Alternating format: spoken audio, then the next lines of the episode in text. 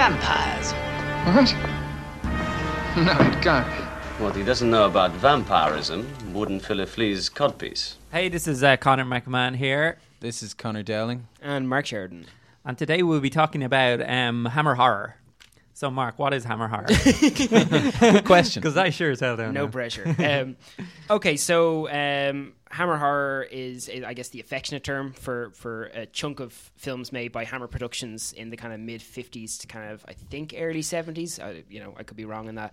Uh, it was a company that started, I think, in 1934, but didn't really touch horror until later on. And, uh, you know, I think we're going to just focus on the horror end of it today. Ah, okay, that's interesting because yeah, because like my s- I, when I, when I hear Hammer, it immediately is Absolutely, horror. yeah. You Yeah, know, that's that's- the association. And where, where were they based? They were based in well, it wasn't it Bray Studios? Well, I think they changed it to Bray. Mm. In the UK? studios. Yeah, the UK. Um, Not the sets outside Dublin. no, I know which confused the hell out of me as a kid. You're kind of going, really? um, but yeah, so like for, I think what it was was, it was a response. that They were just trying to make successful films, and they made their first film, which was Quatermass, the Quatermass Experiment. Oh, yeah. Um, and that was a huge hit. And kind of from then, then they started to license some of the rights from the Universal horror films, so they could actually do their own remakes and reversions. But really, what Hammer I think was famous for was for the time they embraced kind of the X rating certificate, which was kind of new at the time, and that's why the first one, the Quatermass Experiment, was spelt X instead of EX for right. experiment because they were showing off the fact there's and it was considered at the time very controversially violent um, and overtly sexual. Now, by modern day standards, you know, we're Yeah. talking about just very bright scarlet blood and very well endowed women in tight corsets. So, you know, that is kind of mm. the level of the what it mm. goes for. But at the time, it was considered pretty scandalous and really Though Christopher Lee, though I did read that Christopher Lee, what he said about Hammer was that the horror was never something that would happen in real life. That's how he. That's he kind of had this thing where he- he started to, I suppose, stop doing horror movies for a while because he said they were kind of too became too close to reality. Whereas the Hammers, I suppose, you were talking about the Draculas and the mm-hmm. Frankenstein's, yeah. and you know the horror was just it was a little bit more fantastical, I suppose. Even if it was shocking, Yeah. it was still uh, you know, it didn't have that raw edge that the horror started. I mean, I think they also said that's kind of what caused the decline of Hammer, which was it when stuff like The Exorcist or even Night Halloween, of the or Living these Dead as well as the late sixties, Yeah, Texas yeah. Chainsaw of the beginning of the seventies. Yeah, like that, that kinda horror, horror came home, and uh, Yeah. yeah, the Hammer. Yeah, it- all of a sudden it looked very outdated because, of course, Yeah. mo- not all, but a lot of their films are set in period times. Yeah. and yeah, I, I think the audience had moved on beyond that at that stage. Um, Yeah, yeah. But that doesn't mean there isn't interesting stuff still to find there. Yeah. you know, I think we're going to try and keep this as positive as possible. I know, unfortunately, Ali Har wasn't able to be here today, and she is uh, disgusting. uh, lover of Hammer horror She, films. she, it was her idea to do this uh, podcast actually on Hammer because she's such a big fan of it. Uh, but she's off in Berlin at the moment, so she's working really hard over there. She said she was going to send us um, a little spiel on Hammer, so hopefully we'll get that before the end of the show. Uh, We're in I a don't- I don't know basement if we'll with no have time. I don't know if I don't know if we'll get have time to read it because she has a lot to say about it. But You uh, can post it on the Facebook Yeah. page. um, But it, is- you know, isn't it? Because like you know, we want to try and keep this as a generally positive thing. But I think it's fair to say that while like historically, Hammer is incredibly relevant to the horror genre, you know, a lot of the films were made quite cheaper. Uh, they were made quick. They weren't, you know, there wasn't all the love and attention put into a lot of those kind of scripts, and as a result, there's many films in that thing where you know you can love them for certain reasons, but I think it would be slightly overstating it to, to declare them as like classics. Yeah, I You mean, yeah, I would have. I mean, I would have known Hammer. Like it was funny with this because I would have heard about Hammer a lot, but it, my sort of it would have been limited to the Dracula films. That's Yeah. what I That- would have yeah, seen. when I think know. of Hammer I see Christopher Lee as Dracula. Absolutely. Well, sure. Even I think I was a little bit confused about it because I knew, you know, yeah, Hammer. I'd seen the logo a million times. I've seen all the, you know, fifty DVD box sets of Hammer, like in Yeah. X Division and stuff. But I, when we were first talking about it, I was like, oh yeah, Creature from the Black Lagoon and stuff. And you guys are like, no, that's Universal Monsters. Like, so I was like, all right, okay, I, I totally didn't know the the the amount of films that they made. Like, Yeah. they didn't just necessarily make horror; they made a lot of suspense, and you know, it wasn't always necessarily creature films. They made like more kind of almost sci-fi, psychological kind of stuff as well in that horror banner. and was because the first one I watched um, was because again I would have seen the Dracula ones, which were great actually to rewatch, and I think are some of the best Hammers. Quiz question, Connor. How many Dracula films did they make? Oh, off the top of my head, I'd say five, but I don't really know. Nine. Wow. okay. How many can you name? I have them all. Scars right of. Dracula, Blood of Dracula, uh, The horror AD. of Dracula. Some of them, some of them had different names. Like Horror of Dracula, I think was the American title for. Yeah, Yeah, A few of these were some retold, which as can be a bit trickier. Even of the Devil's Dracula, Rides Out, what was that called as well? That was changed to something else because they are the Devil's Bride or something because they were afraid the Devil's Ride Out sounded like a western. Oh, like, yeah, Yeah. yeah, the yeah. devil at the beginning might have changed it. but uh, yeah, no, like the Dracula ones. Like you got Dracula, Brides of Dracula, Dracula, Prince of Darkness. Dracula has risen from the grave. Good title. Taste the blood of Dracula, Scars of Dracula, Satanic Rites of Dracula, and Legend of the Seven Golden Vampires. That's quite a lot of vampire films Yeah. to turn out. You know. What about Dracula AD? Oh, that's 1972 AD. That's a good point. Because I watched that. that was Okay. that was one I really wanted to check Yeah, out again. yeah, I saw that years ago, and I actually had a bit of fun with that Yeah, one. But yeah, what's it like? Does it stand up? Or? Yeah, like I mean, to be honest, that was the first one that I watched. I just, I it's something about the name just kind of attracted Yeah. me to it. I was like, yeah, I want to, I want to check that out. I think maybe I had seen it on IMDb somewhere, a watch list at some stage, you know. And I was like, yeah, I'll, I'll give that a go. And it really felt like I was kind of coming to the party late, you know, Hmm. because it's.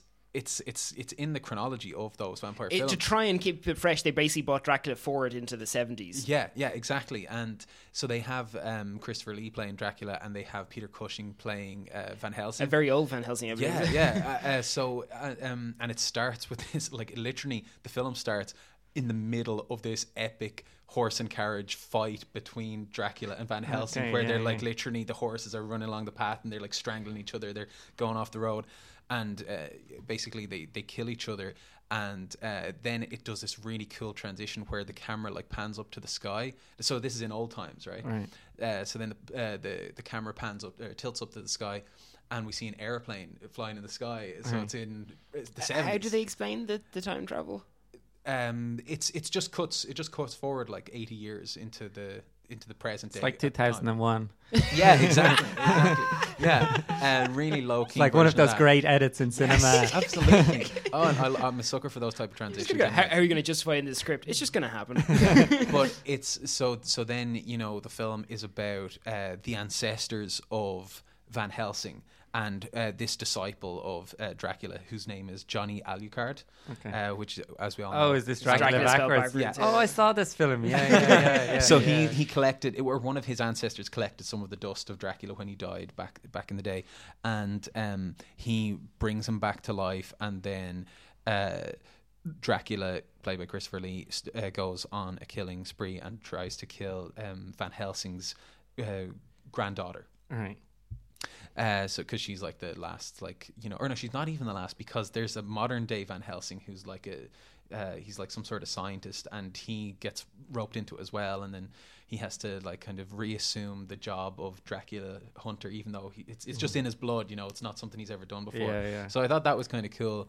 Um, and that kind of that kind of sucked me into it a bit. It sort of made me see like there's a bit of a universe here, you know. Like Yeah, yeah. nowadays you have your Marvel cinematic universe. You kind of had your your Hammer universe where you have Christopher Lee as Dracula, Peter Cushing as uh, Van It is one of the nice things about Hammer where you do see the recurring actors Yeah, appear yeah. in different roles. I like- really like that. I It can thought be that nice or was sad depending. I don't know, like, you know, because like there's a couple of films here over here, and like, and it was directed by was it Terence Fisher, Terence and it was Fisher. starring Peter Cushing and Yeah. also Christopher Lee, and th- that could be about six. Of the Music by James Bernard. yeah. Um, but yeah, So, so you know what I mean. I, I thought it was pretty good. Yeah, it made me want to watch more Hammer films. There's a real kind of nostalgic feel to it, you know. And I get a lot of what Ali is talking about. Ali has a real kind of nostalgic buzz for these uh, Hammer horror films. And while I don't necessarily, I wouldn't put it up there in you know my top twenty or top one hundred horror films. Yeah. But uh, you know, I could see myself sitting at home and just binge watching like five. yeah, they them in a did start like- to grow on me. Like, you know, the first few yeah. I watched, I wasn't that sure about them. But then I, I started to see, I suppose as well, I saw how they might have influenced other horror Yes. films. Like, Yeah. start, I started to see scenes that were possibly done better in other films. But, you know, when you see the origin of it, and you kind of go, yeah. oh, that's really interesting. Another thing I thought was kind of consistent uh, from that Dracula one and, and the other ones is we were saying about how uh, you know things might have been pretty tame and the production values weren't really high, but they stuck to the mythology of the vampires and as a result, got some really cool effects. You know, by just really simple things like uh, throwing holy water on someone and having a load of smoke coming off them. Yeah, And, yeah. You know, there was a thing where uh, they were sh- he was shining the sunlight onto somebody, and then they like shone the sunlight into the lens of the camera, and you kind of get dazzled yourself a little Yeah, bit. yeah. Like just things like that that I thought were really uh, nicely done. You know, because obviously they they were probably working with smaller budgets Yeah. than other horror films. What I liked seen. as well, one of the things, uh, say the Frankenstein and the Dracula, the the f- specifically the what is it, Curse of Curse of Curse of Frankenstein's the first one, yeah. yeah, and. Uh, I read about that because what's interesting about watching that and the Dracula thing, you think you're watching what you're familiar with about the story, but it completely twists it. Now, one of the reasons I know for the Frankenstein one was because even though, like you say, maybe Universal them rights or they just went back to the book, but they were they were they they'd written the script, but then they were told by if by Universal if anything that was in the Universal film was in their film, they were going to get sued. So they had to rewrite the story. Right. And um, I don't know if that happened for the Dracula one, but For Dracula, actually, they had shot the film before they permission to make it. They only signed the deal. It was something like I think an eighty-page document with Universal, but it took so long to negotiate that they had actually shot the film and they were still hoping it would come together. Oh, So that's how tight it was. Yeah. Oh man! But I mean, I actually think that Dracula is a brilliant film. That first one because not only I love the the speed of the storytelling. It's literally first shot, he- the carriage arriving. You're there. Second shot, he's at the castle. Third shot, he's inside the castle. And and also, it, it really does twist what you know. Like Harker arrives at the castle, and you're familiar with the story. Uh, but but but actually, he already knows Dracula is there, and he has yeah. the stakes with him. But then he gets bitten, and then it's, it's so it's sort of like everything you think you're gonna watch. It's a kind of twist, which I well, thought was that, great. that was what I thought was great about the Dracula AD was literally that it started with an absolute bang. Like you know, I was just Yeah, like, yeah. okay, here we go, let's see what this is like, and then I was just instantly engaged in Yeah. this like uh, horse horse and carriage like. and they all battle to end the immediately at the end. Yeah, like the credits just roll. is something I like. Yeah, it's Man, like yeah. evil is defeated. Go home. Literally, the credits roll. Like I mean, the Dracula AD as well. Like you know, Van Helsing, surprise, surprise, saves the day, and you know he takes his granddaughter, and then it just ends. No like, uh, no epilogue or anything like that. Mm. yeah, you know? yeah. Yeah, no, I do. And so, like, okay, before we move on from Dracula ones, then, like, Christopher Lee, like, uh, obviously, Dracula is the role that he is most known for. Mm-hmm. I think, you know, I, I think he. It's not one who actually. The Devil Rides Out is his favorite Hammer film. His And favourite. yeah, and I think his fam- his favorite favorite Hammer, and I think his famous horror film was actually The Wicker Man. But like Mm. for iconic kind of status, because I do think to this day, as much as people presume it's Bela Lugosi, they imagine when they imagine Dracula, Yeah. Christopher Lee, it kind of is that image, isn't it, with the cape and everything like that? Like, Yeah, yeah, totally. is that the the best Dracula for you? Like the brooding kind of sort of sexual undertones. Um, God, I mean, Dracula is a hard one because there's so many of those Dracula films. I mean, I think we talked before about the Frank Langella. Yes, that's that my one of my Yeah, that would favorites. be one of- Jack Palance one actually. If you've seen, is really I haven't seen the interesting. Jack Palance. Whenever I think of uh, Dracula, Leslie Nielsen just pops into my head. Oh, dead and loving it? yeah. um, but um, yeah, like that. That's a good question, you know, because I suppose I didn't really grow up on any of those uh, Yeah. those those horror films. So, like, but but there is definitely a place in my head for that Christopher Lee one. You know, who does really kind of like he just seems really at home in that in that costume in that role. Like Yeah. even in the Dracula one that I watched, like. You know, clearly they had be, at the time they had been making those films for maybe twenty or Oh, thirty yeah, years. You know, and it was like here it was probably a sense of here we go again but it was also like you know a return to form you know that that's kind of what it felt like watching you know and i'd say if you were a fan watching that at the time you'd be like oh yes it's christopher lee's doing dracula again you know Yeah, they, like, they, like they, I think, yeah, I think he probably tried more than maybe some of the, the, the writers did to actually try and keep some level of quality control. I know in Prince of, I think it's Prince of Darkness, that he uh, doesn't utter a single single line in in the film because Right. apparently he said that the dialogue was so bad he refused to speak any of it and he just told them he'd do the whole film silent. I know that the, the, the director disputes that, but uh, he maintained it till his death. There was another funny thing I heard where with the um, uh, Curse of Frankenstein, that Christopher Lee came running into Peter Cushing with the script and he goes, I can't believe it. I've got no lines in this movie. And, Pe- and Peter Cushing says, You're lucky I've read the script. I'm actually because that's a good segue then into the Curse, Curse of Frankenstein. Like, um, what I because you're right. Like, I guess Hammer does they do twist the story, so they are playing with convention. So it's not just a pure straight up retelling. Um, I don't know that I prefer their take on Frankenstein, but what I thought was interesting was the the monster in these films felt more human. Like there's hmm. kind of the universal one for me is still the most iconic. He's just the very stoicness of Karloff's kind of stillness. But this one felt like a real human body, like Christopher Lee, because he's kind of floppy and disorientated hmm. and. It's kind of disturbing, and it just feels like someone not in control of their senses. Yeah, I found him quite scary. That Frankenstein actually, or Yeah. kind of just you felt sort of sorry for him. And, Yeah, it was. you know. Yeah, it, it actually did because I don't think the film is particularly. But see, because Frankenstein's not a massively scary story. It's Yeah, more yeah. a, a disturbing story than a scary story. Yeah, but yeah, yeah. they're, the, his scenes are quite. Tra- they're traumatizing in their own weird Yeah, way. yeah. As as brilliant a story as Frankenstein is, it's you know not many people. It's been done a lot, but not many people have really nailed it. I still don't know? think it's weird. I don't think so. But then Yeah. the book doesn't.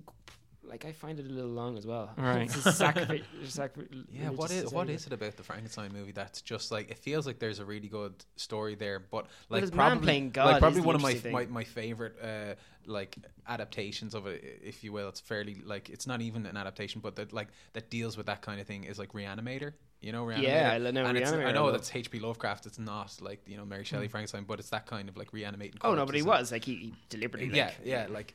But I think that's probably one of my favorite. Or like, Frankenhooker. Uh, Frankenhooker. No, brilliant. let's Henenlotter. Let's not. that was on, that was on in the Jesus. IFI Horrorthon recently, wasn't it? a Yeah, couple of years I- ago. yeah, 'cause I along got with bad that- biology, was it? I honestly think I I love bad biology. It's like a seven foot penis breaking through a skirting board. Atta- oh, come on. I think I think um, Frankenhooker was one of the first ever like you know crazy horror films that I just found in a DVD shop and I was like I'm gonna buy this I have no idea what it is you know? It was probably yeah, one yeah. of the first one of those that I had in my collection but that has one of my favorite lines in, in a film ever. He's watching the news and it's like all the the all the prostitutes are being killed by the crack in the streets and he's like oh that crack is killing these uh, prostitutes at an alarming rate but this super crack will kill them even faster.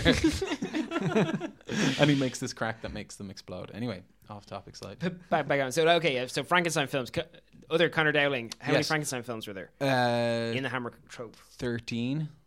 No, they went a little lower on them. Seven. Okay. But when I was looking through the list, I was blown away by the names of some of them. titles it just are made me really incredible. want to watch them. Yeah, see, this is the thing with all of them. Like, you kind of go like, I'm not going to watch all of them. Then you hear them, you're kind of like, huh. it's like the Silent Night, Deadly Night things all over again. So yeah. we've got Curse of Frankenstein, The Revenge of Frankenstein, The Evil of Frankenstein, Frankenstein Created Woman, Frankenstein Must Be Destroyed, Horror of Frankenstein, and Frankenstein and the Monster from Hell.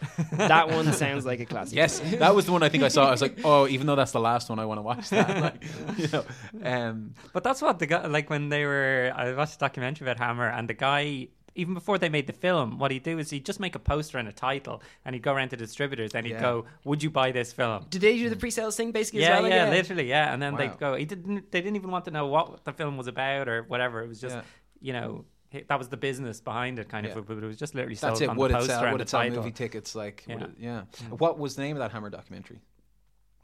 Um, On the spot, tick tock, tick oh god, I can't remember. It's on YouTube. Okay, cool. I'll check it out. I didn't know about that, but yeah, it seems like it would be. I'm surprised. Like, I, it feels like there's a really good either. Actually, I was talking to Ali when we were walking out of here after the last podcast. There's either a really good like fictional retelling or documentary to be had, like a proper larger budget thing on the Hammer thing. I'd say. Yeah, like, yeah, I'd love yeah. you know, and I you would probably have to do it as a more fictional film because there isn't archive footage like we have for more recent stuff. But like, it would be quite wonderful seeing the behind the scenes because like these things were done on a whim and like. Uh, I was talking earlier on to Connor Dowling about like uh, in the mid '60s they were to try and manage with their their reduced funding. They started shooting films back to back with the same sets, the same costumes, yeah, I Yeah. but different stories, and they were just screened as different double bills, like to try and cover that up. But like, there's got to be some interesting kind of stories about Yeah. the crossovers between that and people not even knowing which film they're on at the moment. yeah, yeah, because there's one, the one where Dracula gets killed in the ice at the end. That's a. g- I That was- kind of like that one. yeah, yeah, but it was they used that for the. I think that's. Prince of Darkness. Yeah, but the set of that was used in. It was one of the ones you were watching. I can't remember one of the other films. Um, Oh, um, was it uh, Devil Rides Out? or- no, No, or definitely not it that. Snowman? Abominable Snowman? No, because it, was a No. Which I actually one. didn't get a chance to watch. Was it um, Rasputin the Mad Monk? yes, Okay. yeah. What's that one? I haven't seen that. I haven't seen Rasputin the Mad Monk, but I know they used the Rasputin I didn't sets get. I, for I, the. the Rasputin the Mad Monk was actually the first one I sat down to watch of these, and it didn't start off well for me. I was kind of like, "Shit, is this is this what I, what I'm in for?" You know, for the next week watching all these movies. Um, you know, it's Rasputin. the, as we know him. Was he a mad history. monk? He was a mad lad. he was a mad lad. Like I mean, the first ten minutes of the film, he like cures someone of some disease, and then gets into a fight with a bunch of guys, and then and, and he saves a woman, and then tries to have his way with the woman, and that's all like in the Sold. first like five minutes. it's crazy.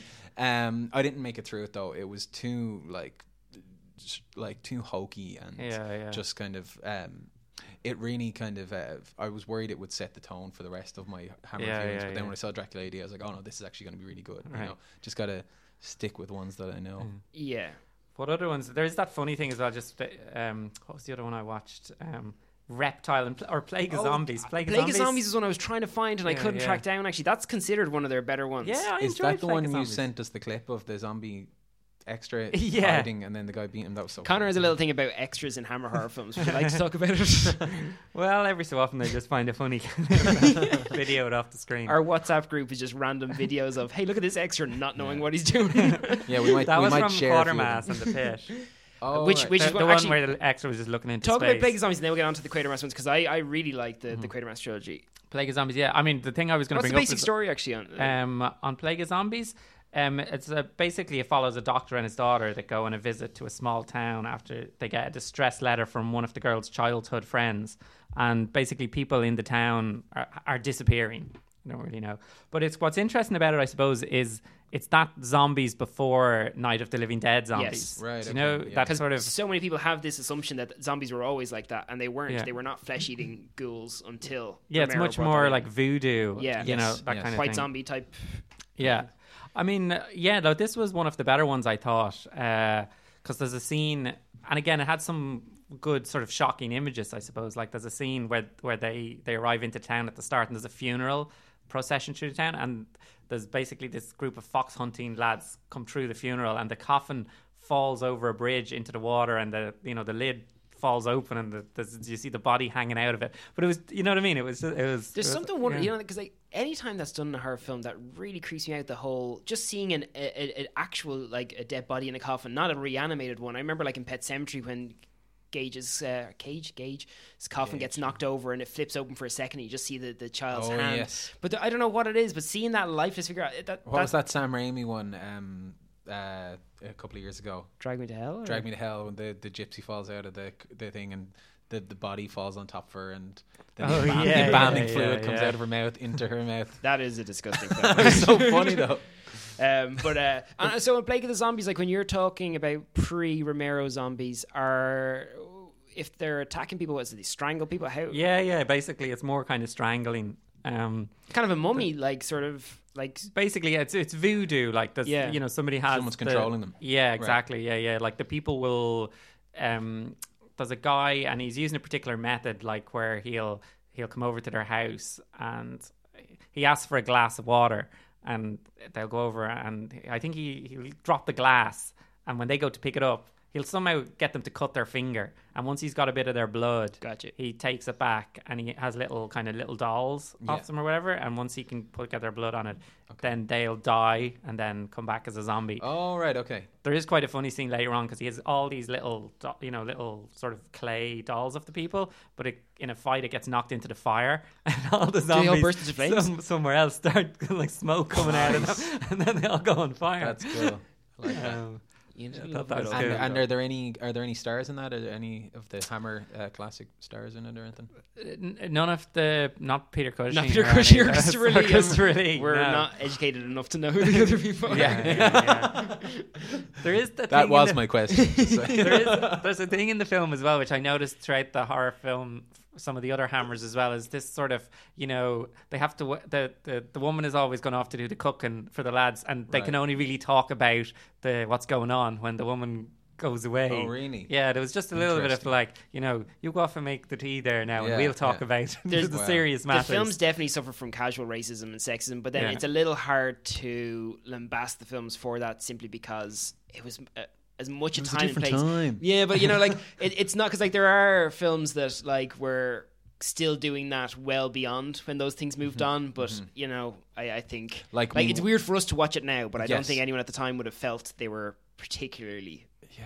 playing to terrible stereotypes. I know what you mean. Um, the other thing, it was in this film as well, and I, uh, I'm just kind of talking. Do you know when you see start seeing a load of the hammers very quickly, you start to notice the recurring themes. But another one, it's like that classic silent film thing where uh, the last act is usually someone in peril, and they have to race to yeah. save them. I, I just noticed that, in like even with um, the Devil Rides Out, and uh, seemed to be what what you know one of the factors that somebody would be trapped and in peril at the end, and the main characters would be on. They were def- of- there was definitely a sort of format, you know. what Yeah, I mean? a- they were simple, consistent. this works, And all know. of them are like an hour and a half long. That's what, one of the things that's great Which about is them, great. that you can watch a lot of them, you know, um, and it kind of doesn't take up your whole day, and they don't really drag like. But things, you know, the way when if you read like a book on like screenwriting, they're like something has to happen on page twenty five, Yeah. and your third act is like there's some sort of finale and all. It kind of hits all those beats like really well. Like just at the moment where you're kind of like, you know, yeah, I've got an idea of what this film is about. Then the mysterious thing happens. You're like, oh, okay, cool. Mm-hmm. Now we're into the second act. What's Yeah, going to yeah. happen here? You know, like they're they're pretty consistent. I thought. Yeah, with yeah, that sort yeah. of stuff. You know. They are, and like, and of course, like those formulas do work. I guess hmm. that's why they lean to them. Like, we definitely on another day we need to do a podcast with a chat about those kind of rules and structures because like it's guaranteed if you stick with those structures your your story will rattle along. Mm-hmm. You know i think even nowadays some people that were still very trapped into believing that literally if by page 18 Yeah, this yeah. doesn't happen. And i know all the great script writing books they'll tell you but look at all these great scripts where it did happen by page 18 and you're like i get that. Yeah, mm-hmm. yeah. but also it just seems really you know to break down an art form and say that unless it happens on this page your True, film isn't going to be good seems Well, I think I think when you're in a kind of a studio situation and you probably have like some sort of quota like Hammer they maybe they had to Oh, make they wrote like, them in a couple of weeks, yeah they, they probably them, had to make so many films like a month Yeah, or whatever yeah. that they were like it has to follow these couple of things we know this works you know Absolutely, yeah. we know the audience will scream at the 25 minute mark if you do this so Yeah, you just yeah. just do it because uh, you, it, it's a business it's a conveyor belt you have Yeah, to kind of yeah, keep things moving like yeah yeah absolutely. that's, and that's where a lot of that writing comes from It's a funny one. I'd love to know because I I don't know enough about like because Hammer to me sort of feels like a lot of the directors are just directors for hire. While Mm-hmm. like you know in some of the Corman ones and everything, like actually it was, you know, say with Scorsese on Boxcar Bertha or Coppola on uh, Dementia Thirteen, there was a, more an element of you have to deliver these Mm-hmm. certain things for me. But Yeah. apart from that, like fucking go off Yeah. and play, Yeah, yeah. which is kind of a nice thing. I don't quite get that sense from Hammer horror films. You don't sort of feel voices, bar one or two. When we talk about the nanny, I think you definitely do actually, but generally they Hmm. seem to have a very. It's almost like TV, you know, like when each episode of Coronation Street is the same. Each Yeah, Hammer film yeah. has very much the same yeah. look, very much the same framing. uh, Totally, yeah, yeah. same type of acting as well. Absolutely, it's yeah. totally the same style of acting. And at times, you know, that's that can be something that can kind of put me off even watching Yeah. one of those movies that I'm like, they're like, oh well, dear, I don't know what, yeah. you know, and you're just like, uh, like Yeah. you just feel like, how is this going to be different? And I also know? think as well, just with the camera work, even though I love the look of those films and they definitely have their own look, you're never going to find interesting shots, except Yes. something later like the nanny, which the I did nanny, think there was was some really nice well stuff shot. going on in there. Yeah, but in the other ones, it's very much wide shot. it's close-ups. functional, I guess. Is fair Yeah, to say. Yeah, yeah, there's yeah. nothing So it visually doesn't. creative. That's why with the Quatermass thing, it has a lot of the ideas that you might see in stuff like Close Encounters or The Yeah, Thing yeah. or Exact- the thing Body is what struck, like especially yeah. Quatermass too. Like actually, let's talk about it because like yeah, there is ideas wise. And I think Connor, you're right as well when you were saying about even other films uh, in the Hammer things, because I guess like for me and I think most of us here, like when we were growing up, the directors were the Carpenters, Romero's, Cronenbergs, and so their films have influenced ours a huge amount. But the films mm. they were watching Yeah. were the Hammer horror films. So Yeah. there's no doubt that there is a you know a second degree of separation, like kind of thing with yeah. the because the Quatermass one. So starting off the first one, I believe it was a BBC serial. I think was it a radio? I'm not sure if there was a film version. as well, I but don't know. It was like it was, it was like a three hour long piece if you put it all together, and so they made their shortened kind of version of all three of them together. The first two in the first couple of years, and then the third one actually about twelve years later, I think. Um, but do you have have you seen them all? I s- no, I've just seen the quarter, Quatermass and, And the, the Pit. Pit. I've only seen the first one and the third one, so That's I, the- the Pit, to, the to be one, honest, yeah. I saw Quatermass and the Pit when like y- a bunch of years ago. I bought it on DVD and laser and didn't know it was part of a trilogy until Yeah, and, you don't really need to either. Actually, in Yeah. fairness to them, I kind of like that. Each Hmm. story is actually it's what I wish more modern kind of franchises Mm. had, where they are like Quatermass carries through them all, but the stories are their own stand-off ones, and they don't hmm. reference the other ones. Even sometimes slightly bizarrely, because like in the hmm. pit when he comes across alien technology, you thought he'd mentioned that twice. I've come up against Yes. other alien invasions. Absolutely. and like, He yeah, it's like surprised I should be, I shouldn't be surprised, but for some reason I am. But uh, actually, you know, it's funny that you mentioned about the influences of the Hammer films because I think Quatermass Experiment. They were, that that was one of the first ones. It was their first one, yeah, absolutely. But uh, that was like what 1958 or something. It or was 55? 19. Hold on, I have it here. 1955. Yeah, but only only five years later, Rod Serling in America started making the Twilight Zone, and I, I'm I've watched nearly every episode of the original Mm. it, Twilight it Zone. It does feel very in that kind of world. And there's one particular episode, I think it's called like 50 Fathom Grave or something like that, and it's this submarine that's like trapped like under there's been some there's been some sort of accident there's people above ground and they're like you know trying to set up this rescue mission and they have that thing with the tapping you know mm. like they don't they think they're not alive and then they hear the tapping quite like wait a minute so I was watching it and there was there were some things in it that quite reminds me of it so I wouldn't be surprised if there was some direct influences Oh, there I'd say. maybe they were both influenced by something else like you know by the Well, same see, again, the BBC serial was around years and years before that, so I think Yeah. it, was, it was still probably unknown in England. Like, I can't mm, imagine yeah. it traveled that far. But yeah, you'd wonder how far some people might have heard of it. But like, I think because I can't quite remember the first one as well, but like, it's a, a ship that went up into space. Mm-hmm. It comes crash landing down. Um, and there's only one survivor. Yeah. and then they begin to become suspicious that maybe. Which why is he the only one alive? They're there's like they're going back over old video footage. Yeah, they the run. They spaceship and everything. basically run this experiment to find out what was happening on the ship. Yeah. by, like looking through like this, essentially like the security footage, and I think there's like missing footage. There exactly, yeah. Which is, so early found footage, folks. You know, Hammer started it Or lost footage. Um, but like, yeah, it, you know, and I think so. There is then that question of which a lot of films have done since then. Like, you know, this person who's come back, they're kind of different. Is that really Yeah, them? Have they just been changed, or is there an alien kind of thing in it? Uh, Yeah, yeah. a lot of that is uh, influenced by like the war as well. You know, there was a lot of kind of exploitation films as well. People coming back from the war and being different. Now, when it's a horror film, usually when they come back from the war and they're different, they're a zombie or Yeah. a cannibal.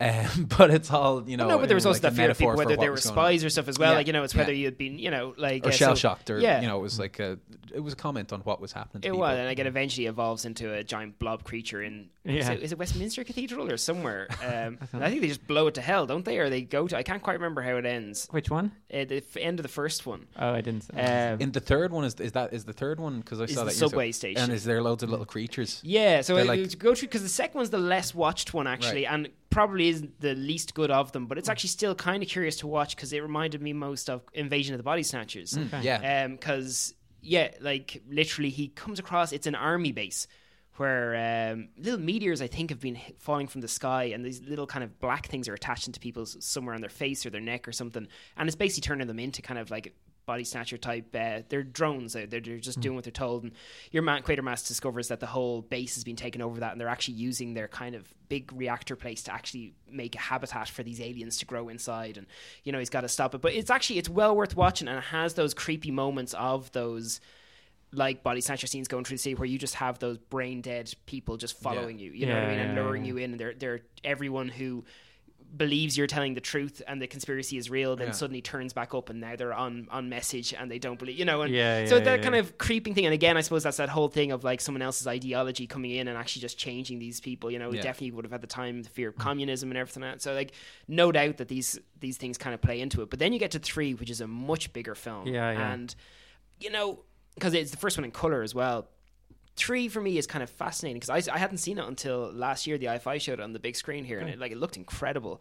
Um, but like I would argue that there's so many interesting and great ideas in Quatermass in the Pit. They don't all work, agree. but there's so much stuff in there. Yeah, I was going, watching it going, oh my god! Like every, and even the whole backstory, I thought was brilliant about the like the whole devil, the origin. You, s- Yeah. you, saw, you watched it recently for this, did Yeah, you? yeah, yeah, just Can last you week, yeah. Refresh, refresh my memory on it because it's been so long since I've well, seen the, it. well, it basically starts with um, the, there. It's like a subway station, and they uncover these skulls, which they think are kind of a primitive man. man, Yes, yeah, the yeah. missing link type. Yeah, and then they also then they sort of as they're digging, there's this sort of metal. They come across this metal which they initially think is a bomb, and so they're calling in the military and whatever. Right. And as they uncover it, it's looks more like a spaceship, I suppose. Um, and like I, I suppose there's a couple of theories. I can't remember kind of uh, the middle bit of the plot, but the basic idea is that uh, in the past, a couple of million years ago, I think it's a million years ago. Yeah, it's, Um, it's quite a while. the aliens might have come down. Who were these? I mean, the special effects are pretty terrible of these creatures, but the Kinda idea is good. Yeah, kind yeah, I of like remember. I remember the waspy things. But yeah. they're kind of these horned, slightly horned creatures, and the idea is that that would have created our human civilization, Right, okay. Basically, Yeah, yeah. And Prometheus. yeah, yeah, yeah, exactly. And so that's where even our idea of the devil comes from. There's a bit where they're reading a script, Okay. which really reminded me of a scene from Indiana Jones. Like, there's a couple of Spielberg moments where I was going, "Oh, he's got to watch this." But even when they when they um when they find that spaceship first, there's really nice moments like where they go to um listen to it with a sort of a magnetic device, but it won't stick to the metal, and they're like, Yes. and they're like, "What is this?" And then uh then the guy kind kind of they're trying to drill it but they can't and this guy comes in and he's With like super drill? with this super drill and he's like building it up like I've drilled through whatever and he's just like it just slips off it and he, Oh, yeah. you They sell that stuff because again, Mm. like the effects say aren't brilliant there, but say even with the magnet bit and the drill, it's the kind of the dumbfoundedness of the people doing it really makes you believe. Mm. Yeah, it's yeah, kind yeah. Mm. of the, the magic of it, and it's quite simple stuff, but it just their complete shock at how is this even possible. Yeah, yeah. It gives you that wonderful sense of wonder, which again we're kind of missing nowadays with our more blunt force, just spectacular yeah. type Yeah. thing. Because even when they everything. open it and they climb inside and everything, I think there's kind of a an Yeah, echoing type thing or something. Like it's just kind of creepy because when they get in, they find it's empty first of all. Yeah, yeah, and that's yeah. really confusing. And then it's behind that they find the the waspy. and then I did have it actually gave me a little bit of goosebumps moment where they go Hobbs Station and then they're like Hobbs that's an old name for the devil Yes, and then it's ev- like oh it's kind of- probably nothing everyone pauses and kind of it's like one of those moments of. yeah yeah yeah But it, and like you know, this film uh, because again, Quatermass is much older, kind of grizzled in this one. Like, and I, I quite like that in it. Um, but like it builds to a pretty apocalyptic. Oh, look, the end uh, sequence finale. is great. Yeah, and again, because this is for me first time seeing it on the cinema screen, you're just kind of going, I did not because the Hammer films they're not famous for having Mm. stuff because Yeah. like London's collapsing left, right, and center. You have Yeah, yeah. people going nuts. You know, I've some memory of people hanging out in a pub as well, having their last. They do. It's kind, it like that. reminded me of Shaun of the Dead. or Yes, it's like the world is collapsing. It's like exactly let's pop it into the pub. Yeah. but like again, it's coming back to all these ideas because uh, your man Quatermass becomes it starts to control the people with their minds. It's like it's full of ideas, like you know. Yeah. And then you, and you have all these like body snatchers, these spooky scenes of crowds of people just standing watching. Yes. and um and they do really nice stuff with effects. Did you know they're probably using wires or whatever, but kind of creating a zero gravity type effect Yeah. where all, everything starts kind of going up and down Yeah. and people are being flung around the place. And there's a guy who's he kind of he's on you know a level platform, but he's tumbling backwards. And it just had that idea that it's zero g, but it was probably just some guy going head over heels, like just doing Probably it. But yeah, isn't it? know? Because like there's, and I don't know whether it's it's necessarily brilliant storytelling because I'm not sure that the climax like is quite justified by the earlier on part of it, but. In, I think it's kind of disturbing because it just feels like the whole film goes off the rails. As if, in the same way, in the film story, the way that like madness is kind of reigning, the film itself just seems to you, you mm-hmm. just can't predict where it's going. And like even that because it's like all Hammer films, two minutes before the end, this film is far from finished.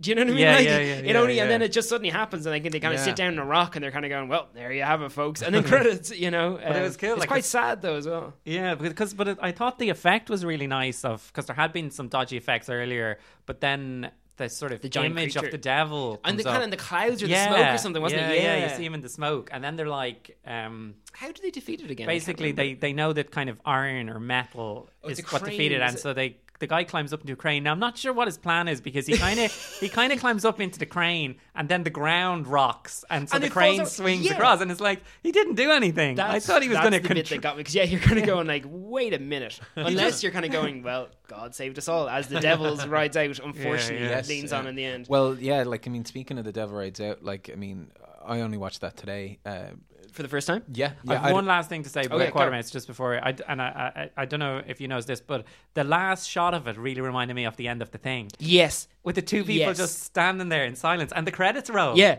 It's a beautiful kind of thing because there's no kind of mm. like it's okay they've they've survived but there's no kind of like you know London is decimated Yeah. and we don't know what it kind of lies in. Yeah, so there's no easy out on this. Yeah, yeah. yeah, definitely 100 percent the thing. because it just holds the shot on the two characters. They're on And the other credits- side of the credits, isn't Yeah, it? The yeah. credits rolls up between them. and them. it's just this like minute of silence between them, and it just reminded me of that. Yeah, that yeah, kind of thing. Like I mean, like I Quatermass in the Pit, it's really highly regarded. Like among, you know, it's on all the lists. Like you know, like I mean, I think that's why I picked it up at the time when I mm. got it, like on DVD and laser a couple of years ago. So I wouldn't be surprised. Like Yeah, John if you haven't seen it and you're interested in kind of horror films or science fiction, I think do yourself a favor. You are really going to enjoy. There's a whole lot of interesting stuff in there. yeah, I think yeah, definitely absolutely, worth watching. Absolutely. So, But Connor yeah. Diamond, do you want to hit into the Devil Devil, Devil, Rides Out? Devil Rides Out. Yeah, Don't like, look at the I- eyes, Rex. The eyes. I uh, I'd heard about this film before actually. I think I remember my mother telling me about it years ago and saying, you know, oh my god, it's like the most like it's the scariest film ever. You know, it's don't watch it. The devil is actually in it. You know, all that kind of like superstition stuff. Um, because I think people have a bit of a, you know, you can have your Dracula movie, you can have your.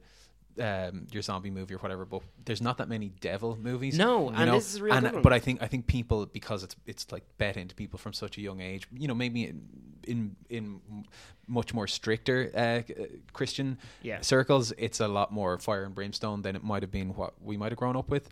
But uh, so so if there's a film about like the devil, like whether it's Rosemary's Baby Yeah, or no, The it Exorcist, strikes on a it's like that- yeah. there's a little bit of an aura around that film of like Yeah. don't watch it or the devil will get will get you. Yeah. You know, whereas vampires they're kind of more fantasy for some people. You know, so I think that's kind of why. It would have I would have been warned off it when I was younger, you know. But it was even at the time they were making it. They, it took four or five years for them to be able to get it greenlit because the fear of occultism and Satanism at the time was Yeah. really kicking off. So actually, Yeah. even then, like it was, it was a difficult film to get made. Exactly, yeah. But um, it's uh, uh, one of the things I was really surprised about when I stuck it on was that it was written by Richard Matheson. I even texted you guys going, "Oh my god, Richard Matheson!" Because I'm such a huge fan of his. But just when you said there a second ago about like the kind of uh, the the the God um, Yes. uh, involvement at the end, like that doesn't surprise me Richard Matheson, you know, because his he's very spiritual guy, like you know, in his books, like I mean, even like uh, if you, if you ever read um, What Dreams May Come, it was turned into a film with Robin Williams, like it's all about He the wrote- was that afterlife. Matheson? Yeah, yeah, he- he I really I- like that film. I know. Yeah, and the book is fantastic. okay. The book is really, really good. Um, but he'd be very religious guy, like you know. And I think you'll actually find that with a lot of like like Stephen King and stuff like that. They'd be Oh, really like they yeah. kind of say like you know to, in order to write about that stuff, you have to believe in it. Yeah, you know, yeah, like yeah, to yeah. That's why I think Irish people are natural for making horror films. I Yeah. think because like you know I I don't I don't really believe a, a word of it, and yet just because you're you're raised on it from such a young age, it's so ingrained in you this concept of like pure evil and everything Yeah. like that that Yeah, it yeah. does. And the same way The Exorcist and like things, and I would think those films work for people who are not Christians, but particularly for like it's hard not to be a little uneasy with it. Yeah, you know, absolutely. Especially Um, when it's done so well. yeah. because you can have a million B movies about you know devil possession or whatever, Yeah. like, and you can just kind of ignore it. But when it's like The Exorcist or Rosemary's Baby, for example, that they're done in such a a real world kind of context. Absolutely. you But know that they more- really hit home, and that that's when they make people go, "Shit, maybe this actually is real." Like- yeah, because like this is one of the more contemporary Hammer ones. Now. I think it's set in the 1920s or 30s, so it's not like it's modern day, but not set in ye olde times. yeah. Connor, do you want to give us a basic story on it? Um, you watched it today, right? I watched it today. Is that an unfair bit of pressure? Sorry. Yeah. Connor, on to you, Conor Man. what? What? So, so it's basically uh, about all these rich English people. so Christopher Lee and, and his friend Rex yeah, and, turn up. They're going to see their friend Simon. Yeah, and uh, basically they find out that their friend is uh, he's part of the as- astronomical society. They you know. stumble into and yeah, they stumble into his room, and the floor is covered in this like mad like um uh pentagram. pentagram. It's kind of a pentagram, but it's a big, you know, occult symbol Hmm. anyway. And then uh, he's like, "What's this all about?" Oh, it's just part of the design. And then he hears a noise, and he goes into the, the closet, and there's um, uh, baskets with hens in them. A black and he's white like, hen, Oh, you know, and he knows immediately that he's like sacrificing. Them I to love the Christopher devil. Lee, like 'cause he's he's an expert in it, which kind of is a great Yeah. way of being able to get your story moving quicker. Yeah, Because he yeah, just sees everything and is like, "No, this is clear evidence of a sacrifice." Absolutely, But Chris- this is like five minutes in. Oh, and yeah. in the guy's house and they're kind of kidnapping him and they're on Yeah. the road. I mean, it was one of the, the two things I loved about that this film were, yeah, how quick, just the pace of it, but also it was nice. It felt like you were out of the studio for a while. Like Yeah. they were on the, and even though some of the that green, green screen, screen car stuff, stuff, yeah, does take away I from think it that a scene little works bit. though, but yeah. go Oh on. yeah, but like for pure story, but just like it, it felt like a little breath of fresh air Yeah. having watched the other Hammers. Very much so. You know, And this was later, this is 1968, so actually this was in Hammer's down period. Um, but I think it was it was one of Lee's passion projects. And that's Yeah, yeah, get it made. Uh, but then, uh, yeah. So then it kind of turns out that like there's this guy. Um, oh, I can't think of the Oh, character's Mocata. name. M- Mocata, yeah, and he's played by the guy from um, the Rocky Horror Picture Show, Yes. who uh, Yeah, yeah. is he's the narrator, and he was also in the beast, the beast must, must die. And so I saw him in this film today. I was like, oh, brilliant! Yeah. So he plays this kind He's of very like, good. Oh, as he's evil, great, yeah. actually, Yeah, oh, he's yeah, really good. yeah. I was surprised because you know I suppose when I saw the Rocky Horror Picture Show first, I was like, "Who's this guy? He's really like legendary voice, real you know cool guy." But I'd never seen anyone else. And then like in the space of like a month, I see him in like two other films. That's a good point. Charles Yeah. Gray, am I right? I don't know. Oh, you could be. I keep But, meaning to look yeah. him up, but um, yeah. So it, it turns out he's like this kind of like a satanic cult leader guy, and he uses like the power of the devil to like hypnotize people to to like you know kill other people and stuff. So there's there's a bit of a mystery as to you know like why is all this mad stuff happening, and you know like you're kind of watching it going like you- you're not sure like what people's intentions are, but then you realize like that they've been hypnotized essentially, um, and uh, it, there's uh, it's it's really good. Like I mean, there's this there's this great scene where they're all standing in a circle and the, the daughter comes into the room. Yeah, and that's there's where it builds up. The Yeah. That scared the crowd. I knew. I was watching it going, okay, that's like a tarantula that they've somehow made bigger and it's going after the girl, but it scared the crap out of me. But it's even before that because I think Mocata, I think it's Mocata, whatever. Um, his whole delivery, despite okay, because this film is quite brave in the way that you do actually get to see the devil appears. Yes. So when Satan he's or what, what does it? Christopher Lee says like the goat of Mendes, the devil himself. but uh, like, so they do show you those things, which can be a bit riskier. But I think it Yeah. works in this film. Yeah, but like. does. His delivery as the bad guy, though, is quite chillingly cold Mm. because he's very calm and practical and confident about his powers. Like he doesn't actually, you know, there's the scene where he seduces the mother in the house. He kind of That's almost really scary, like, it's that is really, and it's tense. just two people sitting on couches looking Yeah, at her, but yeah. he he talks with such gentle confidence, Yeah. and like that is how persuasion and all these things work. And it's just I love that instead of having the flamboyantly over the Yeah. top, like I cast thee out, he's so confident in the Dark Lord that he just knows he can do these things, and I Yeah, find that quite creepy. Like, Yeah. and then yeah, you go to your satanic mass. Where you get the devil himself appears and like Rex fucks a fucking bomb of like holy Yeah. water or something. that was brilliant, yeah, yeah. yeah. And they drive a car into it like to Yeah, rescue. yeah, like yeah. it's pretty uh, action wise. There's quite a lot going Yeah, on yeah, here. yeah, yeah. Um, and even earlier when like because they, they rescue their friend Simon from the house initially, and, and then he manages to escape and goes back to his house. Mm-hmm. And that's kind of a spooky bit where they break into Simon's house. They kind of walk around trying to find him, and they're upstairs and they find the book, and then all of a sudden the, The demon spirit appears. The appears. spirit, yeah. Um, questionable. Uh, questionable yeah, racial, yeah, yeah, yeah. yeah, voodoo type tensions with it. But then, like, and that's like, this is where you realize that Christopher Lee's friend Rex is a dick. Because, like, the first thing Chris Lee says is, don't look at the eyes. And, like, Rex, I swear to God, he looks down for about three seconds and then he just looks up, you know, and it's just like, like, don't walk towards Yeah. him, and he starts. and then he says, "No, he does," and you're just kind of going, "You're not even trying." Like he just he, that was because like no, the the power of the demon did not force him to look. That was his own curiosity. And then even later on, when they rescue the girl.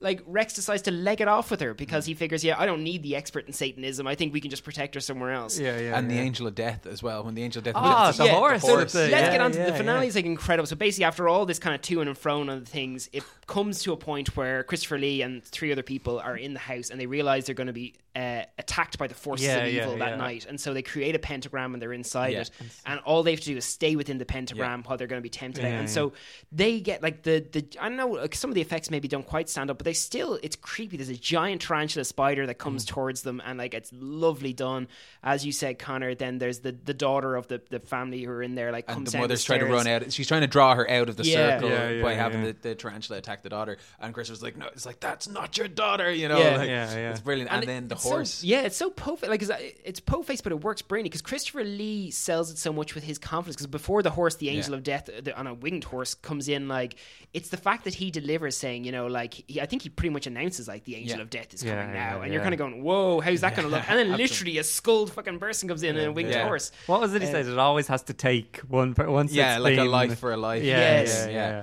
But Uh, like, that, it, like that's an incredible bit because I even imagery wise, like that's something I had, I didn't realize I uh, what film it was. But when I was younger, I clicked onto a channel one night and just seen an image of that giant spider coming towards the pentagram, and it fascinated me since then. It was only in the middle of watching it in the cinema I realized Okay. this is that film. Yes. and I, that, I love that Yeah. whole segment. Yeah, And and, and when the spider seriously. when the spider dies and it's like upside down Mm. and that, I think at that stage they've just got like a puppet in or something like that and it's just like all melting and smoke and Yeah, stuff coming yeah, off. It yeah. looks so I wouldn't be surprised if they just killed a fucking poor spider, you know. But uh, it is great, and then uh, you know, I then after that, okay, so the daughter of these this parent has actually been kidnapped by Yeah, Mocata, yeah, and so they have to go and, and rescue It's. And, again, like, it's the that's chase, chase. to the. to It's the, weird because uh, like that bit works fine, but like I, I feel it doesn't quite sit as well in the rest of the film. Particularly again because they all sort of arrive in separate groups at that house, and all individually are told don't walk down to the altar where the people are, and consistently they all take turns at walking down and Yeah, becoming yeah, convinced yeah. over.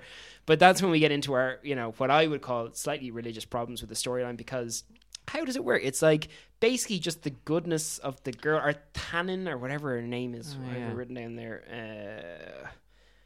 Uh, oh, I don't know. Um, but like, yeah, ma- managed to recite special words, Yeah. and then the goodness of God just not only does it manage to just defeat evil there and then, but it manages to undo time and bring back to life. Yeah, yeah. But and and and Chris Lee uh, uh, very helpfully explains that. yeah, that's He a little monologue to say. because basically, yeah, one of the girls, uh, Rex, the girl who's with Rex for like most film, I can't think of her name, but she gets killed, and that, that that's when they're saying like, oh, the angel of death has to take Yeah, has to take a life, you know, and they're you know he's carrying her in his arms. It's really there's smoke coming up behind him. It's really like sad and dramatic and stuff. But then the girl recites the words, sends the devil back where he came from, and then suddenly the girl who was dead is alive again. Yeah, yeah. and and he goes, "Ah, yes, time has once been reversed," and it's like really, like he really explains the shit out of it. And he goes, uh, he goes, um, he goes, uh, and they and they go, "But what about Mocata? Uh, like, where's he?" It's like, oh, ah. But he is dead because the angel Yeah, of death it's- it's has to take a life for a life, and you're like, "But It is. how come she and came that's back what I love. 'cause don't th- know. that's the other thing when like Simon goes, "Thank God," and then Christopher Yes. Lee says, "Yes." He is the one we should thank. yeah, yeah, yeah. and that's the That's end the of the film. line. And I it was like, you know, it's so non-subtle. It just pulls out to a wide shot, and it's just like, "Yep, kids, God." they do after that whole chase thing. They do wake back up in the circle again. They don't do. They? That's Yeah, what's yeah. confusing about it. And I was kind of going, oh, is this this dream thing? And I'm not sure about this, lads. But no, Christopher Lee's totally cool with that as well. He just, in about eight lines, just says, this is what happened, folks. We just didn't have the money to show you. yeah but you see i think like you know just thinking about it now like if you have a film where the devil the actual devil is in it and you know he's the bad guy like there has to be some sort of reference to God, though, doesn't there? No, you know, because if you're in there a world where the devil exists, then God exists in that world as well. Like if it's something like The Exorcist, it's kind of like, is this is this just a demon, uh, you know, possessing this girl? Is this like a like an evil spirit or something like that? Is it is it not? It's not explicitly like you know Satan. no, like Paz- himself. Pazuzu isn't I guess but it's a bit Yeah. like what do they call it, Deus Ex Machina, where Yeah. a thing just comes in Yeah. that's not being that's set the problem. up. They Okay, didn't even, yeah, yeah, yeah, they didn't even Right. develop. We'll we'll use these special words to bring God in or Yeah, anything like yeah. that. It just pops out of nowhere. Because like even in the or like the stand, the stand where Yeah. the, the hand, literally the hand of God just comes and just puts his hand Spoiler over. alert for the stand. If you're 1,200 pages into that book, Connor Dowling really Or, or, apologizes. or eight hours into the film. Um, I'm sorry, really I great book though, really five worth reading. Um, but yeah, no, because I think for me the reason The Exorcist works is I love films that address kind of the religious attitudes of it. But The Exorcist kind of posits the fact of well, this seems to prove that there is evil in the world, and Mm-hmm. it's almost if there is this evil. We need to believe in good even more so, but nothing Yeah. in the film guarantees the presence of evil. Right. Do you know what I mean? As in, like, or, sorry, the presence of good. So when Karras, like, uh, you know, takes on the demon at the end and everything, that, like, that could be just his own. Yes. Yeah, goodness. it's not necessarily the power of and- God, yeah. But so, but we want to believe that that's that these good people can do it. And so, like, that for me is the most interesting thing where you're kind of going. You know that absolutely could be a sign, which is the same as anything, anything you want to call miracles or like the good grace of God. Yeah. Like it's where you kind of say that could be chance, or I could choose to believe that it's a good thing. And I, I love that area to play. While this one is just like, no, it just God. Mm-hmm. Yeah. Yeah, well, yeah, well, yeah. That, but that's It's like that's, T Rex in Jurassic Park. but that, that, that's because that's because they have already kind of you know uh, stated like you know oh, it's definitely the devil. It is, but You they what I don't mean? talk about God actually Yeah. before about fighting him with God. Okay, they do, but he does. I love Christopher Lee's a bit tired, but he has to go off and do some research. Yeah, And yeah, he just yeah, turns yeah. back over the answers. But they do use the holy water and everything. But yeah, I just, I, maybe I just needed a little bit of him kind of going. You know, the only way to defeat the devil is with the light of God. Yeah, yeah, and you know, true. you know, God has his own weapons, and they just fuck a Bible at him or something. You know, but yeah, I, I, I don't know. It, it, it maybe in the book there's a little bit more time in it and it flows a bit better. Just it kind of was. It was a Deus Ex Machina thing. You're right. Well, it was yeah, it was very much so. The last five minutes was just you know, and then this happened, and that happened because Yeah. of this, and now God But I love the, day. confidence as well, though. They're not even kind of apologizing. It's like, and there you have it, folks. Go home. Uh, but no, so Devil Rides Out, I think definitely worth watching. Yeah. It's a little, it can be a little bit cheesy in in some parts, Mm-hmm. but that's also a wonderful, fun thing to watch. I think, and actually Yeah. for Satanism and occultism, not that many great films out there. I think that and Night of Yeah, the so Demon for all you are Satanists two of the out there- best ones. Yeah, Night of the. Demon is great. Yeah, yeah, yeah. For all you Satanists out there, listen to this. That's a movie for you. Oh, that was an interesting thing as well because like Mocata in that was based on Aleister Crowley, the Oh, famous yeah, occultist. yeah. Because Ah, yeah, your yes. man, the the Dennis Wheatley who wrote who wrote the book, apparently invited Aleister Crowley over for dinner to, to talk with him just to try and get a sense of him for the book. No way. Imagine inviting because this is the time where people believed that you know he could Yeah. actually be a, a, a member of the satanic cult. Well, he was, but like you know, an actual worshipper of Satan. Mm. And like, uh, yeah, I don't know if I'd invite him around to the house as much as I don't believe in those things. Anyone else who does believe, I'm not sure I want at my dinner table.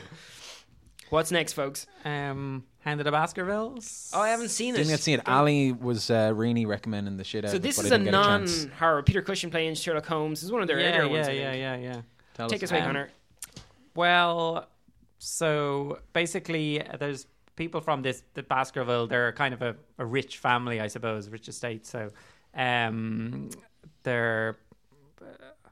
God, I'm terrible for remembering these plots. I know. I know it's really hard. There, there's been mysterious It's like deaths on the there's moors. there's uh, ten fancy people standing in a room No, having a it- it- talk. It's like because I, I don't remember, but like yeah, mysterious deaths and like people believe it's down to this mythical beast. Yeah, exactly. The family is kind of haunted. They believe in this this beast on the moor. Um, I really like what I liked about it was you definitely saw little uh, hints to American Werewolf. I suppose. Do you know what I mean? That Right. that there's something about.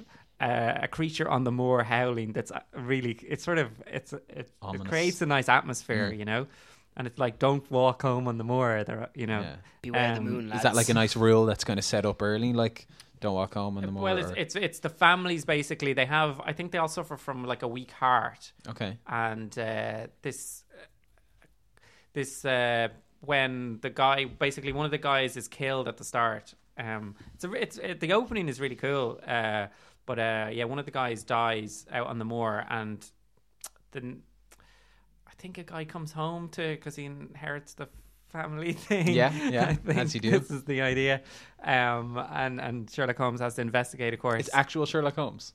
Oh, yeah, yeah. yeah, Yeah, yeah. it's no, Sherlock it's one of the most famous Sherlock yeah, Holmes yeah, stories, Yeah, yeah. Peter Oh. Cushing, Sherlock Holmes. Yeah, Alright, yeah. cool. And he kind of goes, he kind of goes, I'll follow. He sends Watson down first, and he goes, I'll find a couple of things to do. I'll follow you on. But then, like, and I was kind of going, where's Peter Cushing? Like, where's he gone? Yeah, a 'Cause lot he's of it's not in the- Watson actually. yeah, yeah, the but book. then No like, way. but like halfway through the story, you realize Holmes has been down already. He got the next train down, and he'd been hanging Working out in the or- background. Yeah, yeah, working in the background. Oh, oh, Uh, and then does he come out with some nice information when you need it? Like, does he? Yeah, basically the the kind of idea is that these Baskerville guys, the they're lured by a woman out. This is the sort of what keeps happening when they die. They're being lured by this girl out onto the moor, and because they have a weak heart, there's a dog. It's, it's actually a really nice special effect. with the mask. on. Yeah, it's a dog with a mask on it. Because so, if- remember we were talking about werewolves the other day? Absolutely. Like this was a brilliant way to do the werewolf because it was like this big horrible dog, but they they had a really nice good mask on his face, but it yeah. looked really creepy. Okay, yeah. Um, because Peter Cushing was also in a werewolf movie called The Beast Must Die. And Calm in down, I will film- slap that smile off your face. and in that film, uh, that was the one, in my opinion, anyway, that had kind of the worst werewolf. It was just an Alsatian with a Okay. bit of extra. No, fur this on one worked because I couldn't actually tell what you know. You're kind of looking at it going. There's something like, odd about this. yeah, Yeah, there's something odd. His head is real big, but it's kind of creepy looking. There's another. Speaking of tarantula scenes, there's another really creepy tarantula scene in this where um the the when you're first introduced, Holmes meets the new Baskerville guy. Uh, the guy's kind of shouting out to his servant, but Holmes is really there, you know, Yeah. and uh, he comes in and the guy is about to put his boots on, but uh, he picks up his boot and there's a tarantula in Oh. the boot, but it cli- starts climbing up your man's Oh, arm shit. and up his shoulder, and Holmes is like getting his cane ready. You And know? can he not see it? Does he not know it's Uh, the- well, no, the guy's just he's uh, um, your man's just basically going, "Don't move." okay, yeah, do." yeah. And Oh, like uh, what was that film? Um, Oh, like in Home Alone. It's like more like James Bond in Doctor No. Okay. Oh, the yeah, spiders yeah. crawling up him. I've seen Home Alone where he's like the, the you know he's got the spider on his chest. Oh, yeah, it's a bit has, like that. golf club yeah, yeah, it's climbing up his arm and Right. going up onto his shoulder, and, and Holmes Don't is like move. turn your head to the side, Nice, like you know. nice. And it is quite a tense scene, and um, I wonder if it's the same tarantula from Devil Rides Out. Sure. Could have been on the I- payroll. apparently, Yeah, yeah. tarantulas are incredibly if he fragile survived creatures. If you, both those scenes, Yeah. I I'd don't be know really where I was surprised. reading, but apparently, like if a tarantula, even like if it falls a couple of feet, it'll actually die. They're they're really really? not built. Oh, Like that's we, good we to just know. it's just from us because they looked good on screen. Is the only reason they were using these because they were furry yeah. and bigger. But apparently, they are actually really pretty Oh, shitty ugh. spiders. Because whenever I think of tarantulas, I just picture that fucking scene from The Beyond. Is it where they're all over the person, they're biting the lip and stuff like? Uh, it's no. just no thanks. gross. because Anyway, they, sorry, they do to- say in the film like that um like a tarantula w- wouldn't kill you the bite but it but basically because the baskervilles they all inherit this bad heart Oh, so it that could a bite kill from them. a tarantula would kill them you know yeah. That's So- a nice thing, actually. Hereditary weakness in Yeah, all of them yeah. actually makes them more vulnerable. Yeah. yeah. No, I kind of like that. So that was a good one, you reckon? Yeah i do i actually enjoyed that one i have to Okay. say yeah yeah I must uh, I must put that yeah, one there's down. actually like I know I, I definitely want to get on to the nanny. I want to talk with you about the abominable snowman briefly, but there was just one or two worth mentioning as well, kind of off the horror topic. You've one million years BC, you know, which you, you mightn't think you've seen, you possibly haven't, but Raquel Welch in the fur bikini, you have seen because it's just one of those iconic images. Is that a It- Hammer movie? It's a Hammer movie, and yeah, you don't think of Oh it as my a Hammer God, movie. no. And of course, Andy Dufresne in the Shawshank Redemption used the poster of her Rita over Hayworth? the whole, but it, it's it's Rita Hayworth in the book. in the it's book. not in the okay. film. Oh, really? That's it's Raquel Welch. Well, definitely at one point it's Raquel Welch Oh. uh, in the fur bikini. I think he I think he goes through two posters in the film if memory Oh, serves me okay. correct because it was over quite a period of time. Right. Um, but uh, yeah, that image of her. oh, you're right. there, you're right. I remember uh, it being now. It's now for just an yeah. iconic image, you know, and obviously like slightly cheap and trashy, but like posits the idea that a million years ago that m- cavemen and dinosaurs all kind of fought it out and everything like that. Oh, is it a uh, creationist fantasy? Yeah, it is absolutely. It confirms God and it puts a stunningly beautiful woman in a bikini. Um, Uh, riding on top of a dinosaur. no, she doesn't do that. It doesn't go quite that far. But there was, and it was actually, I think, quite heavily censored in America. I think they took about eight or nine minutes out of it uh, initially when it came out. But you know, it's just funny because when we think of Hammer, it's so much on that set based kind Yeah, of spooky yeah, things. yeah. But they did, they did branch out into a few bigger things. And I don't know if anyone else has seen this, but. Uh, I, I know a few people who I've known I've exposed to over the years, but Captain Kronos Vampire oh, Slayer. I- Vampire I Hunter? couldn't get my hands on it. I have a copy Yeah, of that did, actually. did you see it with me? The, the Horrorthon, I think it was upstairs at one point. Ed yeah, showed it, yeah, yeah, like, yeah. It, It yeah, is that's where I saw it. Yeah. like it's not a good film, but it may be a great film. You know, you know, because it's just like all I remember of him is like you know he's just going around slaying vampires, but he, he darts forward with his little fencing sword and goes Kronos every time and stabs them and dies, and you Oh, man. love it. And he introduced himself as Captain Kronos, vampires. Like, Yeah, because Yeah. when I when I came across that one, because you, you mentioned to to check that out. Oh, yeah, and, yeah, Uh, yeah. I was like, okay, yeah, I'll have a look into it. And it just from reading even the synopsis and seeing the photo, I was like, this seems like it's somewhat removed from their other kind of Dracula Van Helsing kind of Yeah, stories. yeah, it's like yeah, they were yeah. they were no, they're having a bit of different. fun Like, with it. yeah, like, yeah. definitely not taking it too seriously. And actually, the only other thing that I've never seen it that is the Hammer House of Horror. I'd actually love to check out their TV show they did. Okay. is they did 13 standalone episodes. They're all about an hour long, but it's supposed to be some very good ones. So it's, it's all very different. Like one is witches, one is Okay. like uh, so it's not just everything they've covered. I don't think they go to the Dracula or Frankenstein stuff at all. Um, but apparently there's some pretty damn good episodes in that actually. So you know it was one of those things that I always remember seeing in HMV, HMV RIP. You know, which is always very sad, but it was always way too expensive. Um, but I would love to check them out because apparently they were actually Okay. properly solid. And you know, Right. even because we were saying the hammers, it's good that they're an hour and a half. Sometimes I kind of think, God, 50 minutes is actually an even nicer Yeah, spot yeah, for some of them. yeah. you know, what I mean? Yeah, get in, get yeah. out. Totally. You yeah. got your kind of weirdness, and off you go. Yeah. Like, uh, so that would be something I'd love to check out. It's unfortunate I couldn't do it for this episode. what's it called Hammer House of Horror. It's Hammer House of TV Horror, yeah, series. yeah. They only Just like a one 13 kind of- episodes, Right, Which okay. is very like a modern day Netflix thing. Yeah, Yeah, I think it was yeah. 13. But uh, yeah, and I think they, they probably wanted to go on further than that, but I'm not Yeah, sure that the, yeah. the funny it was towards the later end of their their you know their downfall, I think. But apparently that was the better stuff they created in later years was actually in the series. So one to check out. There's a film I came across today actually that I started watching, and I'm actually, as we speak, I'm halfway through it, and I, am looking forward to going home to finishing it off because it was really, it, it's pretty good. Like it's called The Witches, uh, Hammer film from the 60s. Have you Okay. heard I of haven't it? seen it. No. Uh, it's got uh, this actress in it called Joan Fontaine. Uh, is that, The name is her name? Yeah, she yeah. was in Rebecca. Ah, and very she good, won an yeah. Oscar for her role in the film Suspicion with Cary Grant. I think it was another. Uh, I love Rebecca's uh, one of my Hitchcock favorite films, Rebecca's yeah. brilliant. Yeah, like so she would have been kind of the Gotcha. romantic interest in Rebecca. She's brilliant because she just you know when I was watching it, I was like there was just something that really kind of struck me about her. And I was like, r- I read up a little bit on it. And basically, The Witches, it's uh, made in the 60s, so it would have been like 25 years after Rebecca.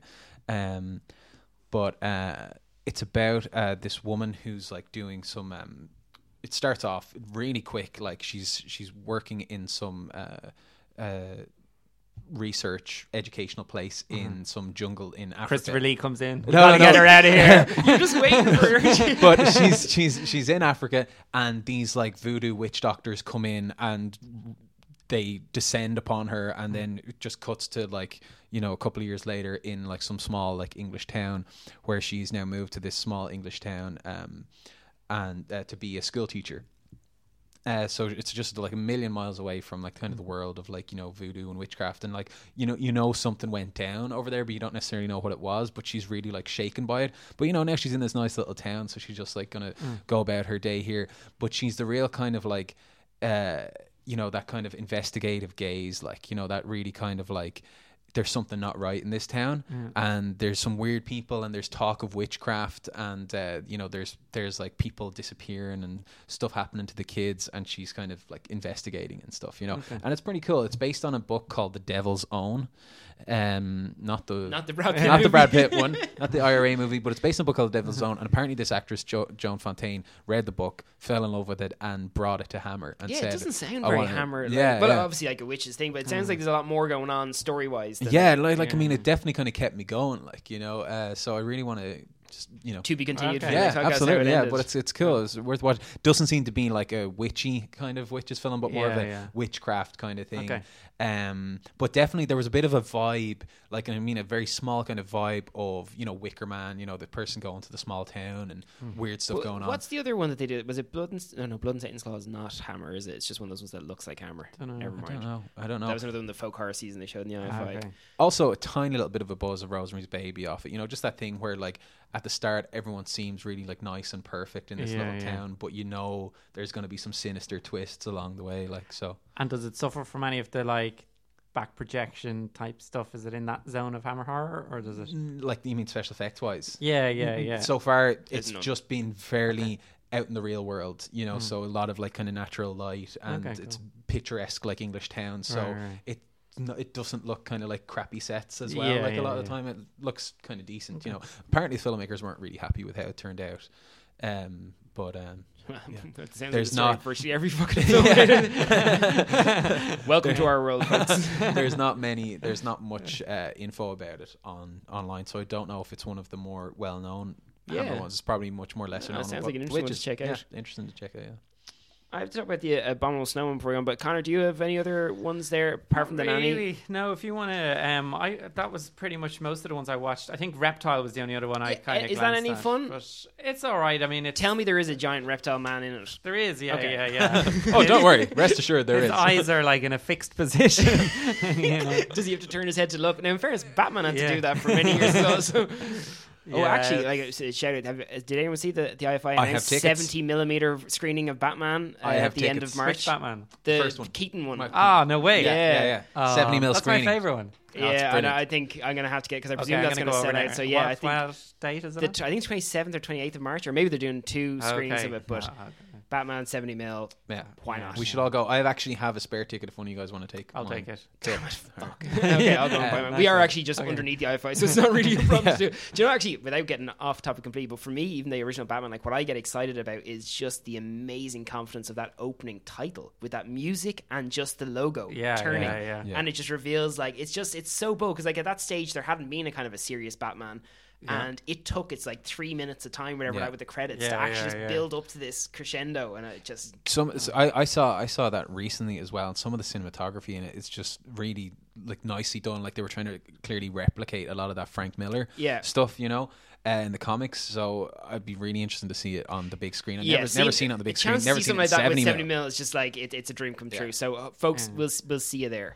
I mean, it is uh, just since mentioning Tim Burton there, it is interesting with Sleepy Hollow how that was influenced a lot by Hammer. Oh, completely. That's You his know. love letter yeah. to it, Yeah, really, isn't it? Like, it's like uh, the paint, the blood that's like red, like paint. Oh, the blood Yeah. is beautiful, yeah. Especially when everything else is so desaturated, like Yeah, you know, the yeah. rest of the film, it's so like uh, neutral kind of tones. Then you just have this blood that looks like Yeah. radioactive. Like, Yeah, yeah, yeah. I need to give that another go actually because I, I didn't you know I've, I've some Tim I either absolutely adore some Tim Burton's and Yeah, other ones. I'm a lot cooler on and it just didn't quite I like it, but I know plot, a lot of people love it I mean, the plot is utterly convoluted. Yeah. but- it's just really stylish, isn't it? yeah, but but uh, I I actually I do like, like, it. Headless Horseman like I am always on board for Yeah, something yeah. that. I, I that came. I remember seeing that in the cinema when it came out, and actually I went to see it twice in the cinema. And the second time I went to see it, the uh, projector ate the print, and it was the only time that's ever happened when I've been in a cinema. right. But, it's uh, always a bizarre feeling isn't yeah. it? You're like, but I've just eaten half a bag of popcorn. it's only been ten minutes. you know. Right, back on topic. Uh, Abominable Snowman, I just want to very Mm. briefly touch on. Um, so, very quickly, like, again, uh, stars Peter Cushing. really? But, yeah, who would have thought? um, but, so, yeah, very simple kind of setup. I think there's a couple, they're traveling to a, a Buddhist monastery. They're on, I don't know, some kind of a, an adventure. Um, and this other expedition turns up with this guy called, I think it's Friend or Friend, I'm not sure how it's pronounced. Um, but he's on an expedition to discover the Yetis, or the uh, Abominable Okay. Snowman, as you say. And uh, so the guy in this couple just kind of goes, "Well, I'd love to come along to do that," and just leaves the wife in the, in the monastery and heads off to do it. But like, uh, that's fine because he's he's interested in going there from a scientific viewpoint, but he doesn't realize the guy leading the expedition. It's for just science, wants- darling. You wouldn't understand. But the guy running the thing is actually just there for fame and fortune and doesn't care at all. Right. Um, and this is an interesting one where, like in the same in the Quatermass ones, that there's actually genuine kind of there's a heartfelt kind of message to the world in the middle of these kind of films, and uh, that not all the Hammer ones had. But so they go after it basically, and eventually they uh, manage to shoot and kill a Yeti. To cut a long story short. And uh, they stick around to try and capture a live one because that's really what they want because that would be the perfect discovery and um, the obviously the killing of the yeti has caused you hear these really nasty howls out in the snow and in the fog. So of course, you know it's, it's on sets this one, so it's Yeah, mostly yeah. foggy things. But it's quite creepy just hearing the howling out there and not knowing. At one Mm. point, you see a very hairy hand appear underneath the tent and pull something out. So you get you, you kind of realize, okay, I'm going to see something. Um, but what's interesting about it is, so you have this dead yeti, and eventually they kind of realize, okay, we're not going to capture a live one, so let's just cut our losses and head off. They've lost one or two of their members at this stage, but all the members of their party end up dying or being killed either by their own silliness, like either by falling off a cliff, one guy literally just falls off a cliff, uh, or they get crushed by an avalanche or anything. So actually, it's all under their own doings. It's not Right. the Yetis that do it. yeah. And in the end, Peter Cushing's character is the is the or Peter Cushing, sorry, uh, his his la- he's the last guy left alive, and he's in this cave with the Yeti, and you realize they're coming. And he's terrified and he's pressed up, and they come in this shadowy way. It's really quite creepy. These big, hulking, basically kind of like Bigfoot, you know, type Mm-hmm. Yeah, yeah. creatures. Um, and they come in through the shadows, and you can only see bits of details of it through the light. And they're hovering there, and he's absolutely petrified. And then it becomes apparent that all they want is to take their own dead so they can bury it. Mm. And they don't harm him at all. And he comes to the realization that they're actually a very intelligent species. And they're literally up in these mountains biding their time till they can reclaim the earth after mankind destroys itself. Whoa. And it's just that he heads back down to the the monastery at the end. The only or sorry, a rescue team come and find him. And of course, you know, hmm. he doesn't mention. And How does he know that they're biding their time? He, he just kind of knows. that out loud? Yeah, no, he, They're clearly It- it- biding their time. it, it is like you know one of those things where you can you and because I have a problem with that like in scripts nowadays I'd love if I could write that but back then people could kind of like look. Even actually Yeah, I watched Michael Mann's Manhunter the other day because it's one of my favorite films and like there's bits where Will Graham uh, William Petersen looks out a window and like basically does it I'll get you beer baron. Like he does he's like I'm coming for you you son of a bitch. I'm coming like you know you- electric you were allowed kind of just say Yeah. that's what Yeah, I'm yeah, thinking. Um, but he gets back to the Buddhist uh, monastery and the Lama says like did you see anything up there and he says no so that they can live their their Yeah, existence up there and yeah, not ruin it but it's a Yes. nice because you know it's just that kind of concept of the perceived fears Mm-hmm. being out there and you presume the worst about something the unknown when actually the worst behavior is probably in Yeah. your own back Yeah, door so you know yeah, uh, which folks today you could learn a lot from this so well, you know the, it's it's not the greatest one but it's not a, a bad one I, I think wor- worthy of Yeah, check I you love know? that. I like. I mean, I think that sounds great, and I was definitely interested in checking it out, but I, I couldn't find it. But I always Shudder for everyone you can get that one on Okay, and okay. Curse of Frankenstein's on Shudder so is Quatermass 1 and 2 Uh, so okay. anyone who has it there, And, I, you and a bunch of them are available on YouTube as well, aren't they? Like I think Hammer have a channel, don't they? S- I don't know if they do. I know Troma have all their stuff on YouTube. I'm not Oh, sure, but yeah. definitely like Shudder have a few of them, and they're actually really nice. It's amazing with some of these like uh, the new high definition transfers of some of these films look so Mm. prettier. Because like when we would have yeah. seen like the Hammer ones and everything before, they were pretty grungy and messed up. Like yeah. when you see them all cleaned up, you, it does give you a new appreciation for some of it. Yeah, you know, it yeah. also exposed the weaknesses. and stuff. But, But like yeah. even with that abominable snowman thing, like I think that sounds great, but I always find it so funny in films when it's like they they need it they need it to be like a slasher movie about abominable snowman, but it, it- that's not what the film is about. But they still need all the people to be killed. Yeah. Yes. So they just have them like dying by accident. Yeah, Like, I absolutely. think that's so funny when that happens. no, you definitely do. Right, I want to talk about the nanny. Oh yeah, Ha- yeah. so, yeah. guys, uh, who have you watched I watched recently? the nanny. or? Yes. I, I saw the nanny literally about 15 years ago. It was just on telly one night, and it was. I do remember it was one of those films. You know, when you instantly see about two seconds of a movie and you know it's good. Yes. You just know by whatever it is, the camera, the acting. I was like, shit, this is looks like a great film. And yeah, so I think I've watched it about two or three times, but many years ago. Yeah. but I'm familiar with the plot. And, I, I might give you a lemon You know. because it's definitely worth watching. Like I've got, I, I do want to talk a little bit about this one because I just fucking love it. Um, but Mr. Downing, do you want to go or? Um, yeah, like I mean, I watched it last night, um, and it, based on you guys' recommendations, you know, and I really didn't know what to expect from it, you know, after especially after seeing like the kind of Draculas and I would, I would like call that. it a non-hammer. No offense Yeah, Hammer, but this is the absolutely. least Hammer Yeah. film. totally. But and then when I saw Bette Davis was in it, I was like, oh wow, because like I mean, I loved you know whatever happened to Baby, Baby Jane, and all about yeah. Eve. that's You it, know, yeah, all that stuff. You know what I mean? So I, it, that kind of hooked me, and like I mean. I know what you're saying about like you know recognizing a film and saying like this oh this looks really good. I don't even know what it is but it looks good. But I think it was probably the fact that Bette Davis was in it that would make Yeah, me keep yeah. watching it you know? Um uh so yeah it's basically about this uh, family uh, living in England and um it's uh, a father mother and their young son and they have a nanny who like lives in the house played by Bette Davis and uh there's Well, yeah, when it starts, like the, the sun isn't even there. yeah, the It's- son it's- isn't even there exactly, and things are kind of strained in the family, and there's a bit of a weird uh, The dynamic. mother's really upset for some reason. She's Yeah. upset that her son's returning after two years from some place. Yeah, This is a big question exactly. of why and what did he do? yeah, so they pick up their son from like he's been in some kind of like boarding school type of Well, thing. mental Uh, me- hospital yeah, like such, for, but for yeah. for kids, like Yeah. you know, and uh, the kid is like he's like playing pranks on all of his um his his female minders and stuff like that. Yeah, in they find him They in find him room. like hanging. That's the first time you see the kid. He's like hanging from the rafters, like you know, from a noose. And it kind of reminds me a lot of um, uh, Harold and Maude. Have you ever Oh, seen yeah, Harold I and yeah, just Maude? kinda yeah, yeah. that. Guy yeah, who's yeah, always faking his own death and stuff like that. Uh, yeah, This so- kid is younger though, isn't he? He's much like- younger. Oh, he's he a child. is, yeah, yeah. and like it's revealed Yeah, to be a prank and everything. But yeah, it's it's just because like even just on the very beginning of it, like, because I'm with you, Connor, on the fact that like it just feels like a, a It's great, black and white as well. Yeah, Yeah, isn't yeah. the. Hammer's last black and white film actually. Oh, right. um, but yeah, because it opens like instead of the Hammer thing usually where you got kind of some kind of a big bravado thing, it just opens on this kid's merry-go-round going around and kids just kind of chanting and singing and there's this happy music and you're kind of going, what am I watching? This isn't a Mm-hmm. Hammer movie. Mm. And then the nanny kind of walks by and she's feeding the ducks and she buys flowers and it's just But it, the way, even the, the way you were saying earlier about Hammer not having that many interesting kind of like directed shots and Yeah, stuff, yeah. like even that opening shot, it's a shot on the playground or the merry-go-round, and then it pans, and the nanny is off in the background Yes, walking, so it kind yeah. of pans and follows her, like so it moves off them onto her. It's really nicely done. Do we know who directed this or what else? No, did, I or- did look it up actually. Um, I don't know. do I- Like it was it, nothing major of particular worth. I don't think. I think I recognized one thing, but yeah, bizarrely because I kind of thought this could be someone who all their films might be really yeah. worth checking Yeah, out. yeah. But uh, but yeah, it's just there's a very kind of weird tone about like when so the nanny comes home and like these parents like they seem to be bizarrely kind of counseling each other, and uh, the mother is just traumatized. She can't go to pick up the kid Yeah, because yeah. she's all like. Uh, you know, She's looking at pictures of her Her daughter, daughter, yeah. who hasn't really necessarily been mentioned as well, but there, you can tell that there's like there's something. Yeah, it basically is eventually happened. revealed that the daughter died two years ago. Yeah. and Joey's been gone since then. Um, it's weird because like the whole way through, actually, kind of it's it, it slowly reveals its story. It doesn't kind of rush Oh, into yeah. kind of like it kind of yeah, because she's looking at the pictures of the daughter for a little bit before we actually even find out. Mm-hmm. About the daughter missing, we don't really find out what happened to the daughter until quite Yeah. later on in, in Yeah. the story.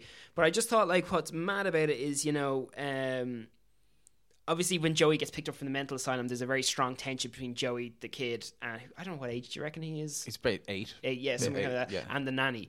and it's kind of weird because the nanny has that kind of cold sternness to her, Yeah. but also she defends Joey and actually Mm. allows him to do pretty much like she puts up with all his kind Mm-hmm. of BS around the house. And Joey, we know because of his pranks and stuff, Yeah. isn't exactly the most reliable person either, and could be a shit stirrer. Yeah, hmm. exactly. So you're kind of led to believe that Joey is this little menace of a child, you know, and he's being horrible to his his old nanny, you Yeah. know, who seems Everything to just, she says is wrong. Like, yeah, just, yeah, exactly. And she's and she takes everything on the chin, and she just kind of like you know, oh, whatever, whatever he wants, whatever he wants, you know.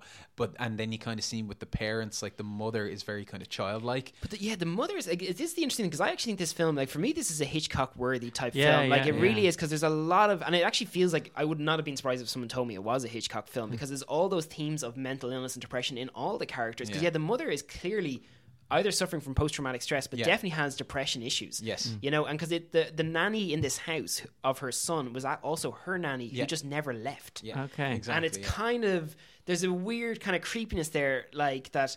Yeah, she's never fully formed into an adult because of it. Like the nanny still brushes, Mm. Brushes her, her hair, and and, stuff, yeah, and yeah. encourages her, and like kind of manages her, I guess. Because like the husband in this one is a very traditional, old fashioned one, where whenever the family's in trouble, he heads off to the country club. There's just Exactly, no yeah. interest, and and then and then I think probably around the end of the first act he like goes off for, for business Yeah. basically for the rest of the film and you never see him again. no, and, but and he seems very unbothered by his wife's distress Yeah. or any of the other problems. he just wants like- everyone else to sort it out Yeah. while he goes off like you know it's not his thing like and i guess nanny kind of fills the hole in that. Like she Yeah. Because of his lack she takes that kind of control point in it. But the mother's so susceptible to the nanny that she just presumes the very best. But then, and but then, literally about half an hour into the film, the little boy is talking to his neighbor, this girl who lives upstairs, um, and uh, he says, you know, oh, my parents are horrible to me. They think I killed my little sister, and you're like, whoa, what? Yeah. like, that's the first thing you hear of anyone. so, yeah, they- they think he killed it, He just kind of says it offhand, like. well he like, yeah he says it really interesting because he says she was murdered ah, okay. and and he got sent away for it for Yeah. two years and you're kind of going that's because like murdered is very different than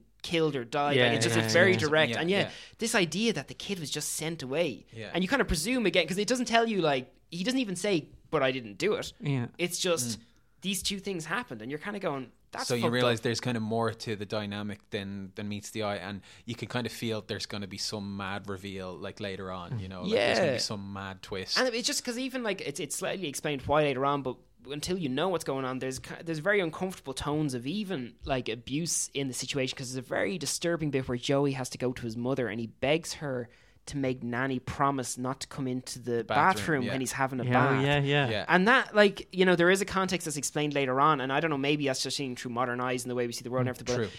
it's very upsetting to see this little kid And no pleading one- just to, to make someone promise not to come in. When and they're, no one believes him. You know what I mean? No one believes him because of all the things he's already done at this age. We don't believe him because you know we've seen him playing pranks, like literally hanging himself, Yeah. like Yeah, you know yeah. to scare people. So.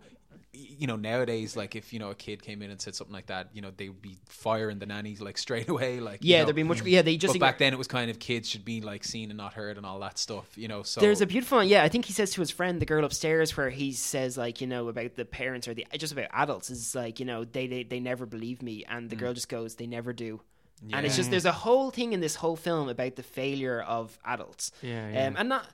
I don't know whether it's trying to attack adults or it's just kind of admitting that actually the, the grown ups are the fucked up ones Yeah, to yeah, some yeah. extent because the kid actually is able to process this on a realistic way, but the parents are kind of carrying on as if they're handling it, but actually Yeah. none of them are Yeah, handling they're it. actually just shirking their responsibility. Yeah, because the dad just runs it. off. The Yeah. mum just can't cope emotionally. Nanny's just shut down.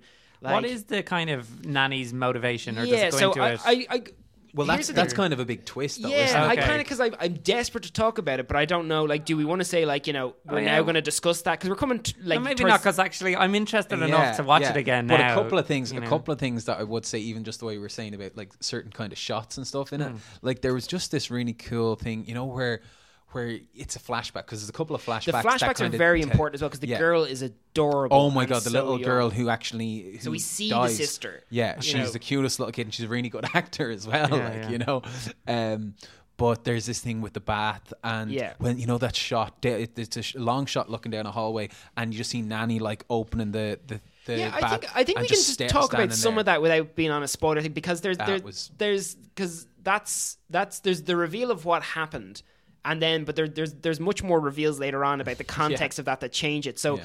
eventually, uh, the kid sits down with the girl upstairs and tells her the story of that day, and The day when his sister his sister died, an and yeah, so it's like it's it's that really kind of sad thing you could see traumatizing someone because basically the kid's playing with a train set, doesn't want to play with his sister. His sister decides to give her, doll a bath. Um, she stands on a stool and she just slips and falls in and knocks herself unconscious. And what they'd been left alone because Nanny had gotten a phone call and left, mm. so they were on their own unsupervised. And Nanny comes back in and she just says, "Okay, children, time for your bath." She walks into the bathroom but doesn't look in the bath and just turns the taps on and walks out. Oh, and there's this whole scene of her walking around the house just putting her coat up and everything, and all the time we can just hear the water running in the bath. Oh. And it's just what's amazing about that is, and there's there's music in parts of the nanny, but they completely cut it for that bit. And for a couple of the bits later on, and it makes them so really unnervingly disturbing because it's that great thing that Hitchcock did. Like, all we know is like he is now set up. We know the kid's in the bath. Mm-hmm. We know she's unconscious. When we hear the water running, we don't need to see anything in there. Mm. Just hearing that water running is like a mm-hmm. ticking time bomb, you Yeah. know. And it, you know, again, the simplicity of images because I think Yeah. it's much more disturbing than the her, her ones. When eventually she finds the kid in the bath, it's literally just a kid floating upside down in the bath, face down, and that it's it's an image But- ingrained in your brain. Like, I, I But find then there's also a thing where she where she looks in the bath and she sees the the kid. Well, just that- yeah, that's where it Larry, gets you on, know, um, like, in the bath, and you're kind of like, oh, what's going on? How here? far can you see that? Yeah, because see, that's we hear from the kid's point of view, Yeah, and but that's as far as we get the the nanny finding the body. Hmm. But just the way the screaming. flashback ends because and then the nanny, nanny, tell nanny's version comes later on, and we understand why she left the house and Yeah. what happens afterwards. and yeah, and why she um is trying to silence Joey as Yeah. well. You know, she's very attached to the mother. Um, Do- Well, see that, yeah, you see, fuck it, like I really like want without to get into this. thing you know what I mean? Like it's a short movie. It's only like I mean, Yeah, it's yeah, only an yeah. hour and a half Can long. we like can we because like that I like that's not quite my reading. of it. Like Connor, can, can we talk? No, no, it's okay. You can I say don't no. know. I mean, uh, it, like I don't. I've seen the film. Yeah. you know what I mean. I, don't, I mean, I'm, I, look- well, you see, I think I think it's definitely worth people watching it, Yeah. and I think definitely think it's a film that would be better discovering it as you go along, as opposed to knowing. yeah, No, I I think agree. it's one of those films that's probably worth. It's probably worth better. It, it yeah. is, but like I, I yeah, I'd say to anyone like you know stop the podcast and watch it. But like you know, it's one of those ones afterwards. I think you want someone to talk about it, just because like it. Uh, oh, we we can talk about it off camera um, or off radio, whatever we're on. Yeah, it's so Um, funny. Uh, spoilers from like what nineteen. yeah, no, it, it's just because it's, it's a too really soon. interesting one because of the way that it kind of deals with these things, and actually, unlike most modern films that deal with mental health issues, like Split, which I might mention later on, and a lot of other ones. I think they absolutely bottle it. Either you're trying to approach those issues or not. And actually, with Hammer, I didn't expect it, but Hammer, right up to the end of this film, handles emotional distress, distress and trauma and doesn't trivialize it. It doesn't turn it into just bad and good.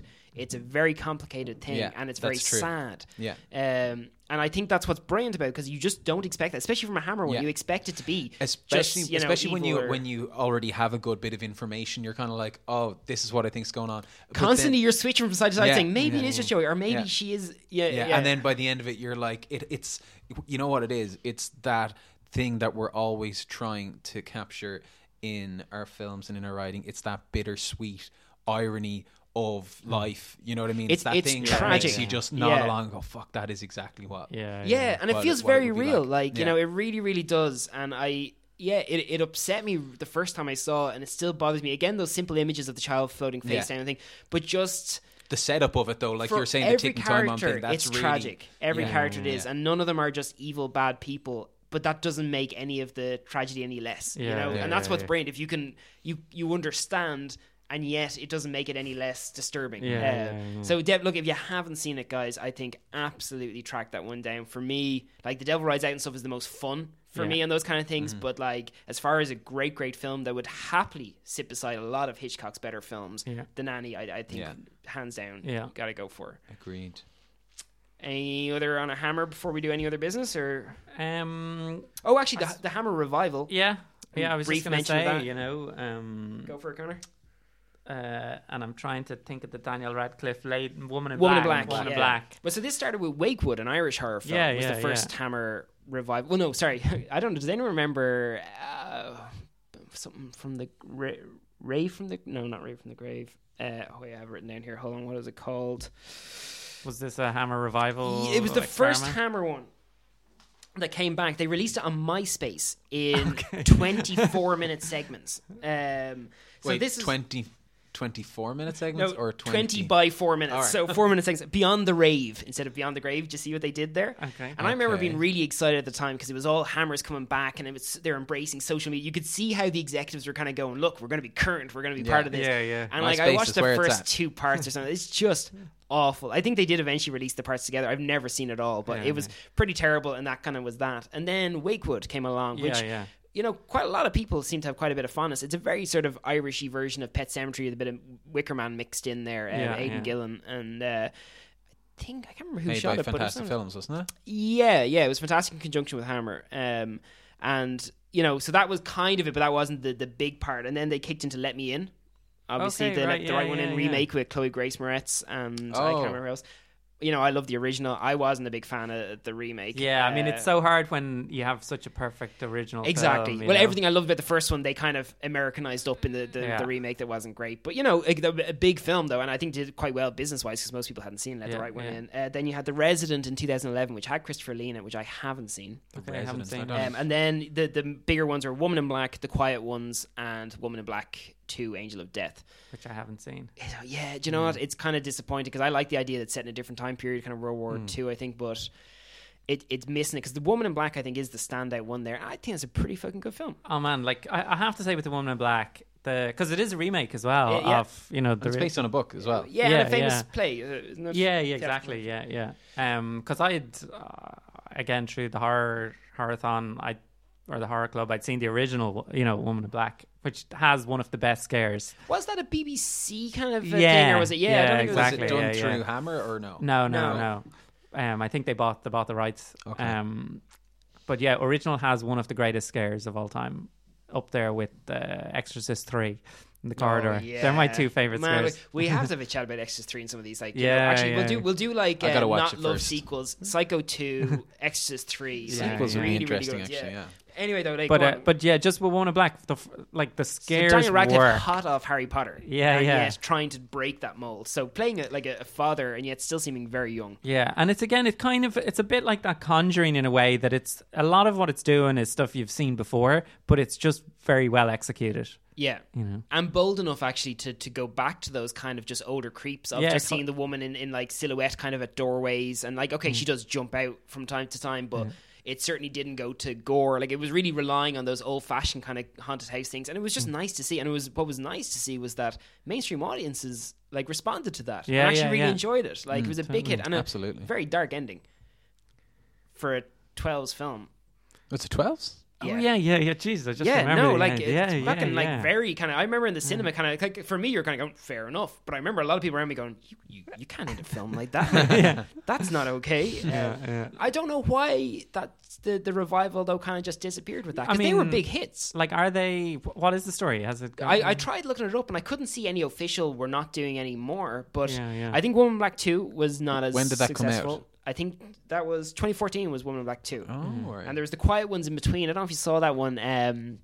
it's kind of set in a house. There's a, it's a, a scientist who's trying to pr- prove that like uh, poltergeist activity and a few other phenomenon are manifestations of people with mental distress Right. or creating it. So there's this girl locked in a room, and it's this professor and uh, two of his kind of interns or something like that trying to help and investigate it. And there's things, it, you know, kind of it's an it's a nice enough setup, but it kind of resorts to just same old, same old, nothing that interesting Yeah, in it. Like yeah. nothing that bad in it, but just you know, And is that, uh, um, you know, the way the original ones would have all been made in England and that kind of thing? that one I think was English. Okay. Hmm. Uh, the quiet ones, I, I think. Um, I can't remember the, the main professor, and I know I've seen him and stuff, and I just can't think offhand what it is. But um, yeah, the, but then Woman in Black, yeah, they were made in England as well. Actually, I Yeah, think they did because that- part of mm. the trying to be true to the Hammer thing, but they felt like very American films. Yeah, yeah, yeah. You know. So h- Yeah. how did that come about? That Hammer was like, we're we're making a comeback. Like, I mean, what, uh, Someone else bought the the the the label, label, kind of. yeah, Okay. They, Okay. to try it. So they, they saw the potential in it Right, to try okay. and bring. And you know, like Connor, you were saying earlier on, the whole idea of wanting to do your own kind of like Hammer like studio, like it, it's definitely a very appealing thing. I guess Blumhouse really have nailed. Yeah, that, you know. Blumhouse are the That's sort of of modern our day- generation. Like Yeah. you know, like I, I can't remember the last time I saw a trailer for a horror from the cinema that didn't have Blumhouse Absolutely. at the beginning. Yeah, of- yeah, You know, but um, or at least one that you were you thought looked like pretty, a decent film. You know what I mean? Yeah, Like, well, you're uh, like, you know, and that's a, it's a really good comparison, really, because when you think about what Blumhouse does, and I, because I, I, am quite a fan of their approach, and I, I quite enjoy a lot of their films. Not all their films are brilliant. But yeah, like Hammer, you're guaranteed a certain thing. You know, Yeah. it's going to be a Yeah. certain amount of polished.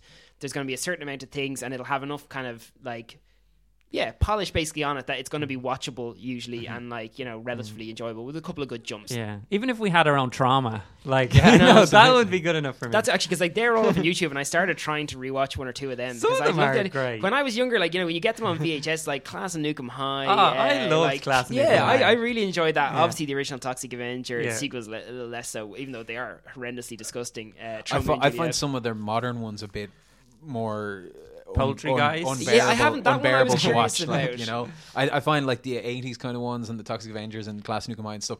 I find they're like I enjoy those, but the more more modern ones, they just they just look like absolute crap. Like you Yeah, know, it, that I but it's just- almost a deliberate, like, no in offense. like You know? no, it, but it's the same with the Roger Corman. Like you know, I have huge respect for Roger Corman and all, uh, and that and his a lot of the films that he made, but like still ones getting churned out under those labels, but they're still knowingly completely rubbish, and it's kind of exploiting certain people who just get a kick out. Hmm. I of mean, they do, to- but uh, yeah. Also, I mean, I was watching the Poultrygeist documentary, and I mean, they do just get a bunch of students to work for free Yeah. on Yeah, these movies. absolutely. You know, What about uh, Asylum? They're like a modern day uh, independent studio. is this like Sharknado? Sharknado, Yeah, yeah, yeah. And they do- Transmorphers, Titanic too. They do mockbusters. So Mockbusters, yeah, yeah. but they do a lot of kind of like horror stuff and They do sci-fi. Z Nation as well, do they? Though that's actually quite worth watching. That's on Netflix, a zombie kind of series. Oh, it's, really? it's like if The Walking Dead had a more fun sense of humor to it. Oh wow, I'd Because like. I find The that. Walking Dead kind of, and I, I like bleak and depressing, but I think the TV show isn't like the comics are great. The, the TV Comics show great, yeah. isn't for me. Um, but yeah, Z Nation has that kind of almost kind of Day of the Dead type thing where like the characters are kind of archetypes, but that's kind of fun, you Yeah, know. yeah. And if a guy's going into a room with a sword and taking on zombies, like you know. There's a kind of a wink at the camera, but not that much that it's a really irritating thing. Yeah, yeah. You know, uh, I, I would say I watched the first couple of episodes of it, and I thought, like, you know what, this is fun. Now I haven't gone back to it, but like, I would say, you know, give it a shot. Cool. Um, and that, you know, I'm pretty sure that's Asylum.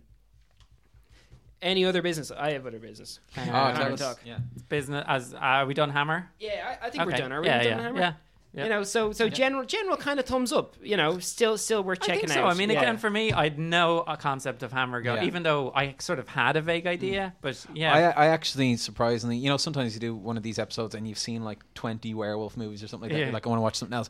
I actually want to go back and watch more uh, Yeah, Hammers yeah. now. You know what I mean? There's a couple that I didn't like. I literally have to finish off the witches when I get home. But like, there's a couple like some of the Draculas and stuff. yeah, yeah, you yeah. want to be in the just mood, isn't it? It's check kind of out, thing where, like, the- yeah. for me, this is like my Hitchcock films. It's kind of a Sunday afternoon Yes, kind of thing. Yeah, that's you exactly what I was going to say. It's like a Sunday afternoon kind of thing. It's kind of comforting and Yeah, I'm just gonna nostalgic sit down and, and, stuff. watch yeah. a thing. Yeah, like you know, it's not for me on a Saturday night. I wouldn't be racing home to watch like you know, the You wouldn't be Freddy yeah. ga- Dracula. gathering gangs, gathering gangs of friends to watch them. in the middle of a party, dudes, dudes, sit down. It's the darkness, man. We're watching Frankenstein number eight.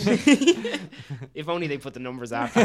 for me, that was the pride and joy for the Friday the Thirteenth is that they were so unabashedly admitted what they were until part nine. But, yeah, uh, I remember I went on a binge of the Friday the Thirteenth movies, and I was like, "Yeah, just watch Friday the Thirteenth, part 8. I, and I love saying it. It's like, yeah, going. part six, Jason lives. I always Yeah. want to put the bit after as well. Like part seven, the new blood. Like fucking right. And speaking of Friday the Thirteenth, folks, you know, Friday the Thirteenth cancelled. The new one completely dead in the water. It was delayed, and they have literally just shut down production. Paramount are not making it. It looks like they might sell it on to someone else. I think Blumhouse might be curious about that.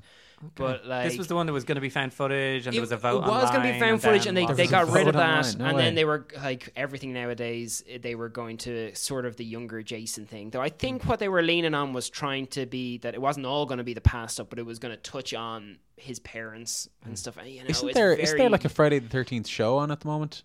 There was a Friday the Thirteenth TV show back in the day. There was like three or four seasons of them. Cronenberg directed one of the episodes. Um, I have them all actually. I haven't. I haven't watched Cronenberg's one. It's kind of curious. It's set in an antique What's shop. that show, Dead of Summer? What's that about? Is that like a slasher kind of? There's a few slashery kind of ones out There's there. a, there's a show on at the moment called Dead of Summer, and Is that one where one person dies each episode? I don't know. Yeah, I thought I, for some reason I thought it was something to do with Friday the Thirteenth because it's all like it's real summer camp kind of like uh, horror movie, you know, Mm. summer camp slasher movie.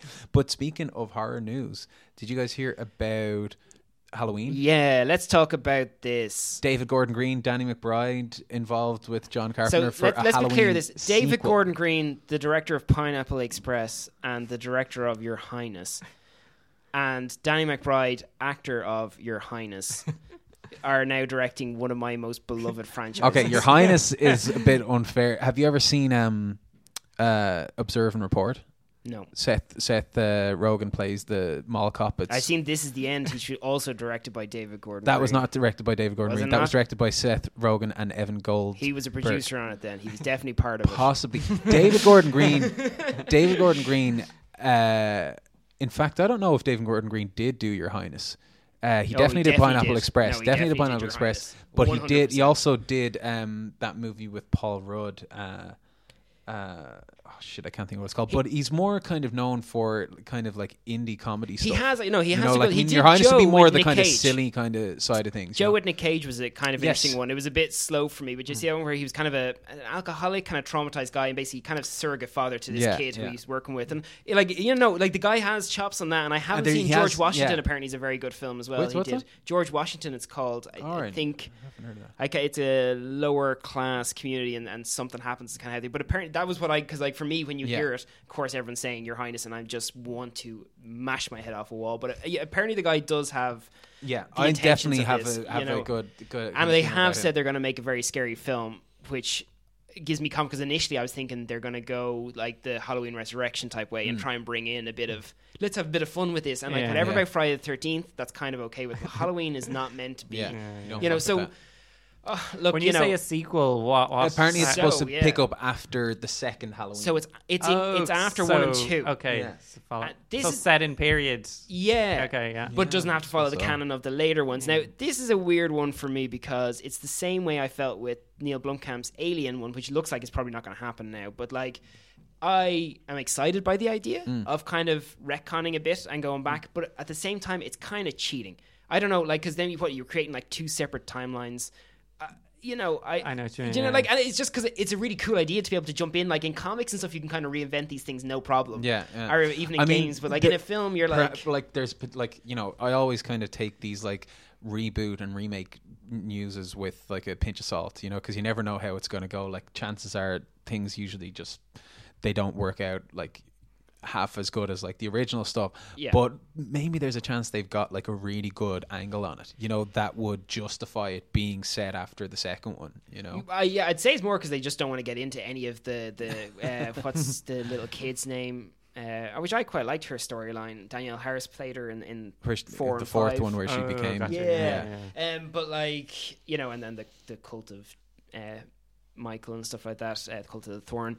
But like, yeah, no, like, see, it makes sense to have it there, and Mm-hmm. yeah, like in the same way, the Friday the Thirteenth, I wouldn't mind. Like, I'm not expecting them to make a film better than the original. I think that's probably a very unfair expectation. Yeah. If they gave me just a decent, good slasher with what I felt was true to Michael Myers as Mm, a character, I'm fairly okay with it. Like, I'm a guy who watches Halloween Resurrection. You know what I mean? So like, I'm not gonna like not see these things, and you know, I Although guess the se- good reaction. Halloween Resurrection was actually like the final insult, though, wasn't it? Like, Yeah. that would be a good title. that was Yeah. the that was the Halloween. subtitle, the final insult. You know, Yeah. like we talked about that before on the Yeah, podcast. no, we had a we had a good You're rant right, about and you're that. right. Like it, they, it did basically kill the franchise, so it's Mm. not like these guys can anymore. And like, I'm glad it's not another reboot. You know, I think that is good progress. Mm. I guess.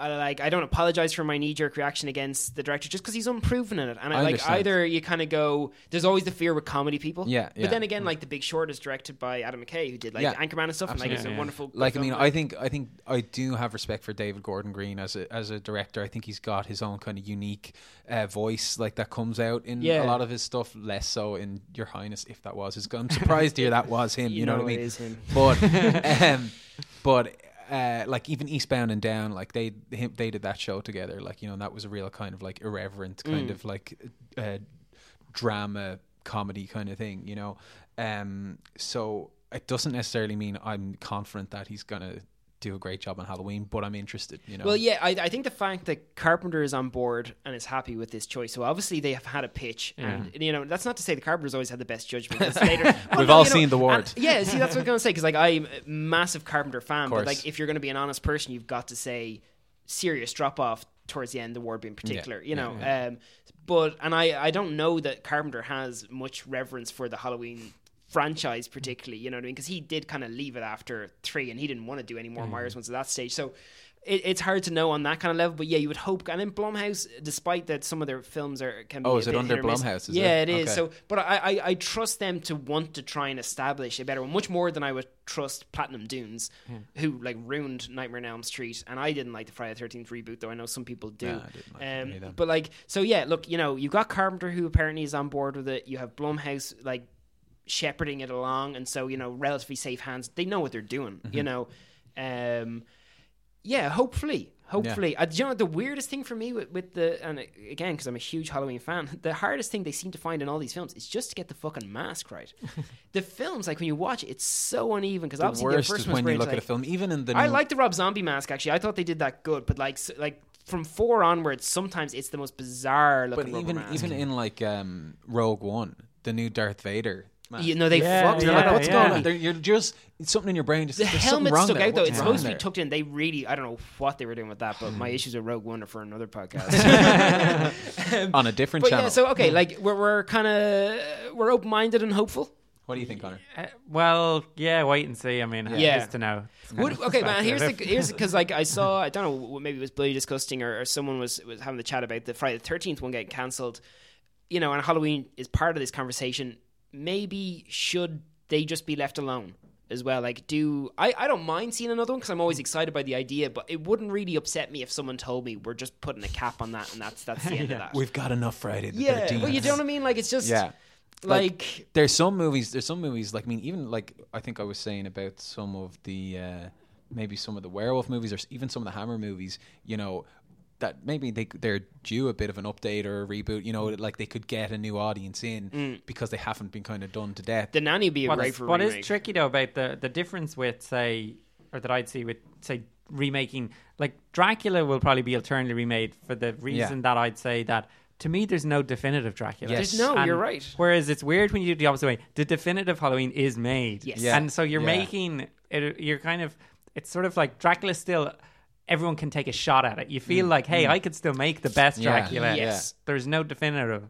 or the Dracula for this generation even like you yeah, know. yeah, exactly. Yeah. Yeah. yeah, Whereas there's it's there's something harder about making the thing when you already know it's going to be worse. There's It no is. way to make it better. Plus, because like, Halloween 2 did an incredible job for me Mm. following up the first one. Firstly, the fact that it starts instantly after Yeah, the yeah. first I one. love when sequels and- do that Yeah, but and it, but it, it, it has its its fairly good scares and tension bits in as well. Like it's not as good as the first one, but it's still very much in that kind of world. Slasher films are really hard because, like you said, Connor, you kind of if you've nailed it the first time, there's not a lot of places to go because the more you explore the character, the less creepy he is. Yeah. And like I and think uh, you Friday know how many how many ways can you skin a cat but like, that's it. Like know what I Friday mean? Thirteenth somehow, and I, I would actually think it deserves kudos for how many films it managed to string out of that concept. Hmm. And you find it funny though, since they managed to churn out nearly one a year for like a decade, and now it's like and especially years, since the fourth one was called the final they're chapter struggling to be able to make another one. You're kind of going like, you know, these guys without the most talented writers and directors on earth hmm. managed to churn one out every Yeah. two years, and like they were entertaining enough in their own hmm. way. So do we either need to go back to like a Friday the Thirteenth, where let's just fucking accept it is gonna be Camp Blood reopening. 10 new teenagers, Yeah. some kind of bit of fun kills, you know, we'll have a crazy Ralph who says, You're doomed, you're doomed. like, do we want that or do we want someone to try and deliver us a terrifying new Friday I want a new film. I, no, I want a new, a new, a new, a new genre. Like you know, a new subgenre, a new film. You know, what But I do you want Like, it then in the way? Because like I, I don't want the personally new don't Friday have a the did, problem did with the Rob Bye Bye Zombie. Man not? not We're going to deliver talk about that. In I haven't fucking seen that. I haven't seen that. I'm gonna start I want, spitting at a I microphone I want someone. I want someone. One of maybe someone sitting at this very table, or someone you know listening, or whoever, to come up with the new Friday the Yeah, Thirteenth. our you know, new for Freddy this Krueger, generation. our new Jason. Yeah, but not not going back to the other. and and the to well. come back to Star Wars, when I when I was in the cinema watching Rogue One, I couldn't get over the thought of you know how they're just trying to replicate something that happened like 30 years ago. You Yeah. know, they're they're and as a result, It felt they're like a not fan film to me. creating It felt like high budgeted fan film. Absolutely, but as a result, they're not creating what will, what will in, like in the future be the Star Wars of our generation. You yeah, what I, mean? think Like, that's the thing. I think you're right there in the sense that when Halloween hit, it was partly because it was like you were saying, h- h- horror came home to the suburbs. Yeah. Mm. and so it had a new evolu- It was a Yeah. it was a new thing at that Yes. time. So doing it now or remaking it now, like no matter how good the film is, it's the wrong time. Yeah. yeah, you know? Yeah. or it's just the wrong take on it. See, I hmm. wonder, like, say the much derided Rob Zombie's Halloween, but I, I think that it, it, it's more interesting than than a lot of the remakes out there. Like whether it works or not, that's a different story. But like, I wonder if that wasn't a guy wearing a Michael Myers mask would people have received? I don't think it would have made as much money because, of course, they're trading off the Halloween mm. name. But I wonder would people have been able to accept it and would have been, you know, like because, like you said, we need new characters. But the genre doesn't necessarily need to be reinvented. Mm-hmm. You know, like Poltergeist didn't reinvent ghost stories. It was just a great one on its own right. So, like, yeah, I think maybe it is. You know, we need a guy in a mask. You know, like mm-hmm. this is what we love, our Freddy Krueger or whatever Yeah. it is. But mm-hmm. we need something but then the danger is, and that's why like we scooch onto the Bye Bye Man because I don't know how many of you have seen it, but like that's a film that I think was written, produced, and created with the attempt to try and make a new franchise, not to try and make a great horror film. Right. Okay. Everyone is trying to manufacture franchises now. It's like trying to make a viral video for the internet instead of just making a good Yeah, video yeah, that goes yeah, viral. Well, you know what I think is interesting though about the horror remakes as well is like one of the reasons why Marvel movies, for example, you'll always get people going to the cinema to see them because even if everything uh, on the internet before the film comes out is saying do not go see the new S- uh, Spider-Man movie. It's terrible. Look at the costume. I don't like it blah blah blah whatever it is. Or if it's DC people are talking Suicide about Squad, Batman. 780 million. everyone will go to see it. You know, all of the fanboys will go to see it just so they can hate on it even more, right? But with horror movies, they these remakes they fall through the cracks so easily if they're not good. Like I mean, like that Poltergeist movie. When they when I heard they were remaking Poltergeist, I was genuinely like outraged. You know, like so to the point that I was just like, I'm never going to watch that movie. Yeah, you know what I mean? yeah. I was comforted when they saw Sam Rockwell was going to be in it because you're kind of going, oh, Yeah, oh, maybe yeah. they're taking it kind of seriously. But then anyway. I just It's started going. so bland. I just started going. Fuck you, Sam Rockwell. you know, like I started watching it. I couldn't get past No, ten you minutes. Yeah. can't, and that's the weird thing. You're kind of wondering how is this so painfully bland? Yeah, you yeah. know, because you're kind of going the premise and everything. Like I know this works. I've seen a version of it that worked great, and like you should at least be able to get halfway through before you get fucked off. But like Yeah. it's just But that's the thing, yeah. I think that the horror fans are just less likely to even just g- give it the time of day. You know what I mean? To go to the cinema. true. and But even watch as a film watchable, like you know, Yeah. I, I don't know. I guess again because the, the Hollywood studio seems to be trying to force them into their own kind of little kind of cookie cutter kind of yeah, formula. But like you know. I think maybe it's just people aren't given their own kind of freedom and it's just so mm. by committee. But there's no reason why Poltergeist like it would be an inferior remake, but there's no reason why it's so bad.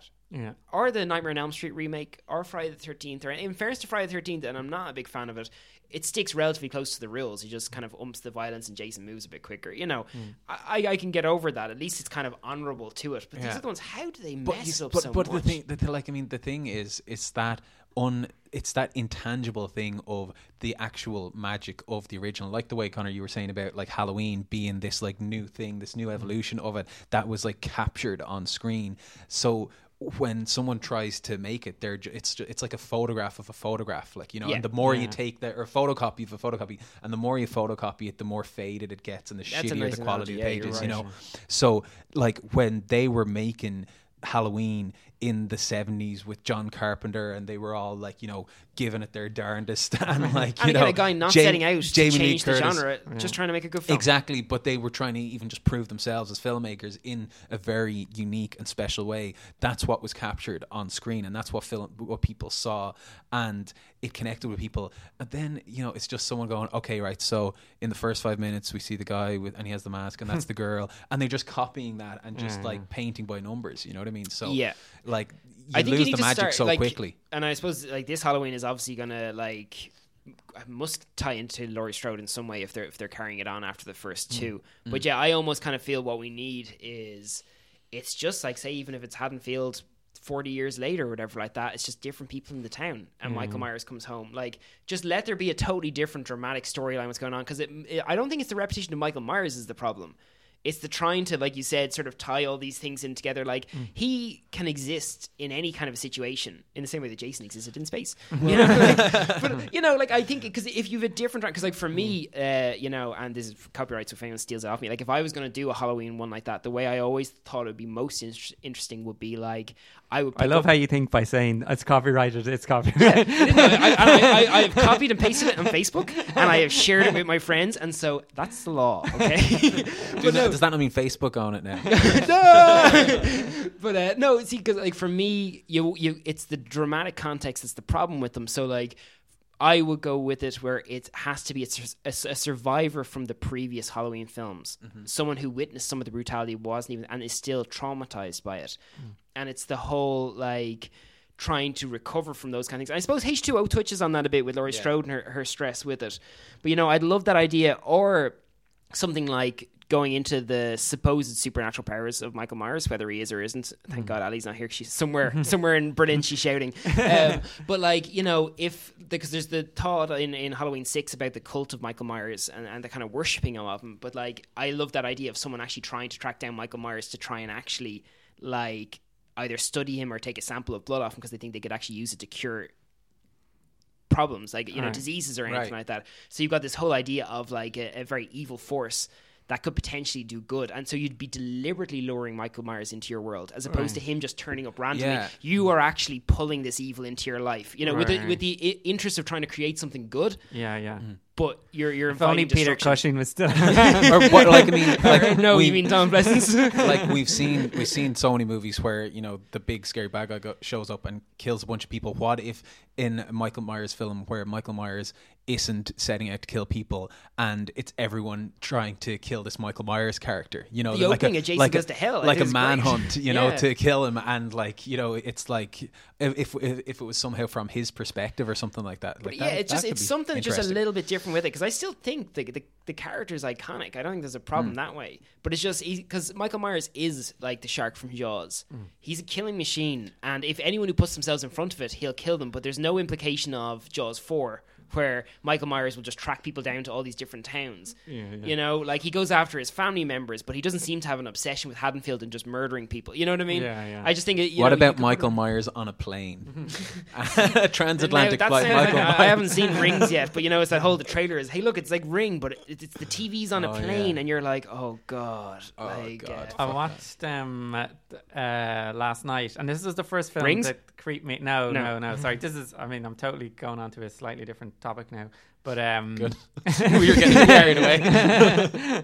um, uh, it's kind of, I suppose you could say, did anyone watch like Making a Murderer Yeah. and Yes. those, and the Jinx, and Yeah. those? So there's a new one called Shadow of Truth. Okay. oh, is this the Israeli one? Or- Yeah. I haven't watched it yet. I have it on my Netflix list. I It's watched Netflix. There's four episodes. I started watching. I watched them all it. last night, and I have to say, I I, I went to bed a bit creeped out. really? Really? Yeah, yeah. Is Well, it in it English about? or is it? It's subtitled. okay, yeah. Yeah, yeah, but it's definitely It's worth a a watch. documentary like Making a Murder style. Yeah, yeah. It's Okay. about a mur- it's about a young girl.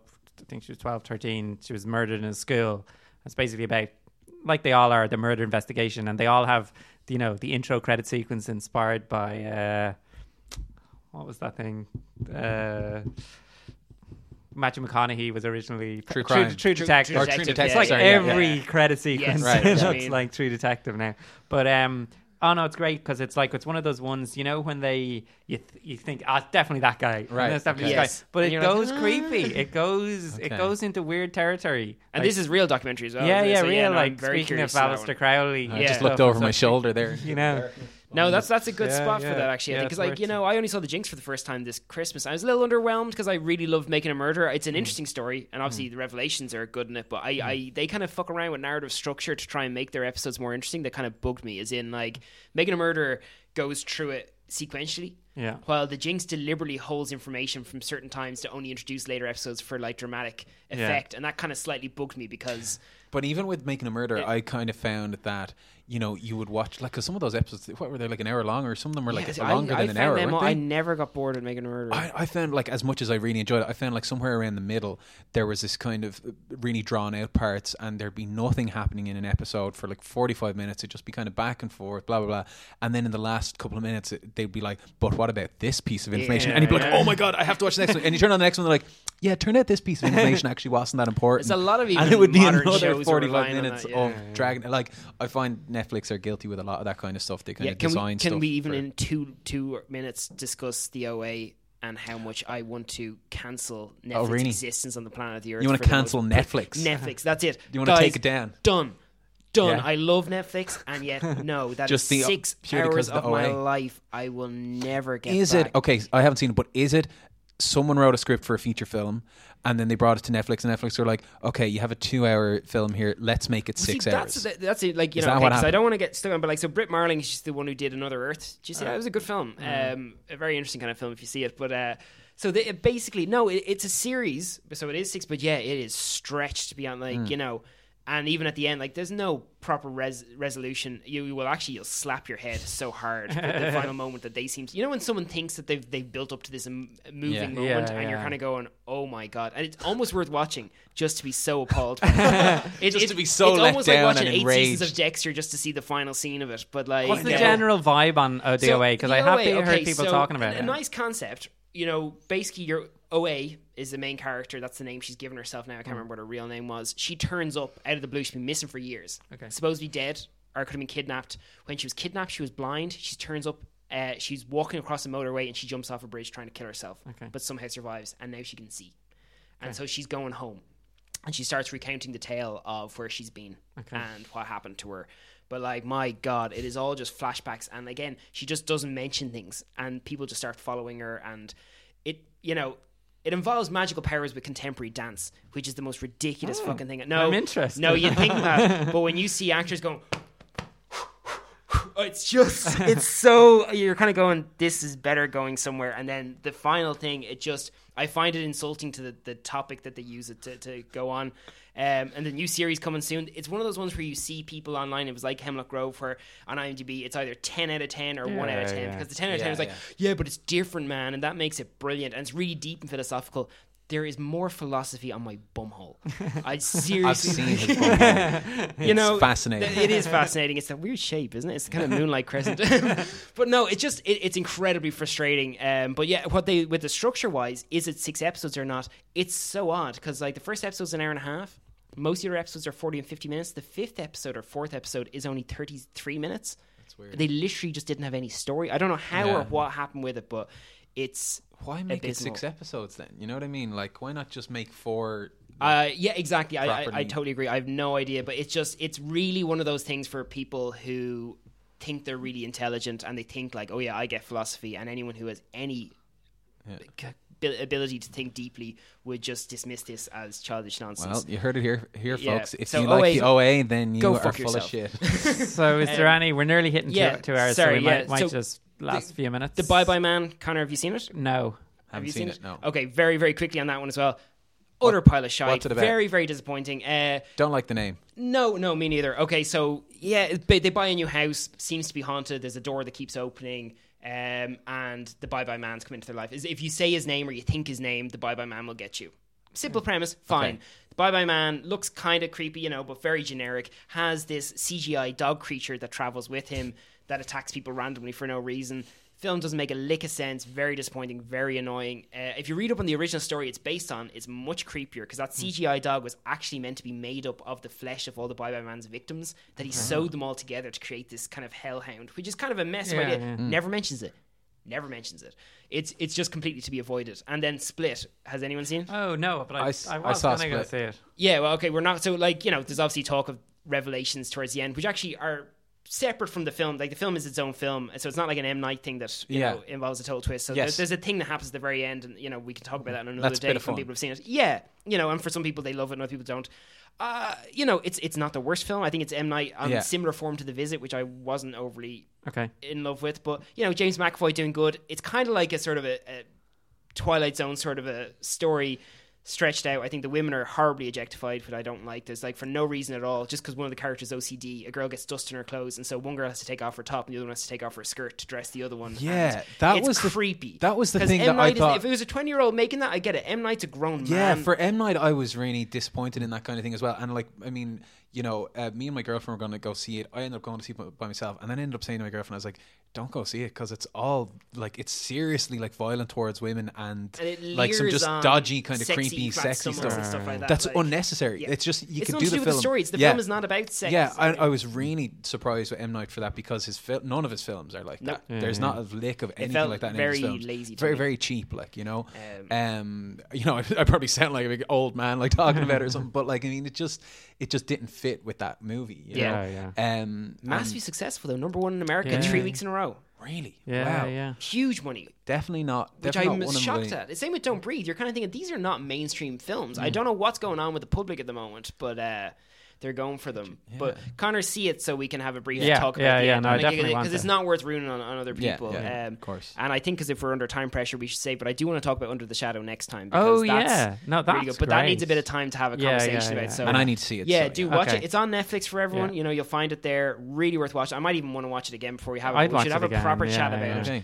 One of, for me, one of the best horror films in recent years. If you love horror films, you haven't seen it, watch it. I watched that on my own, right? Properly was- creepy and spooky. Totally. Yeah. It was the first film in ages that I actually, for a moment, said maybe I'll switch this off. Yeah, for a no, it was like for me way better than Yeah. the Babadook or anything. That is, it, it's so definitely viewers watch it. We'll talk about it next week along with whatever else we do. And uh, if there's anything else you think we should be talking about, mention it on the Facebook Yes, page, which we now have set up. Yeah.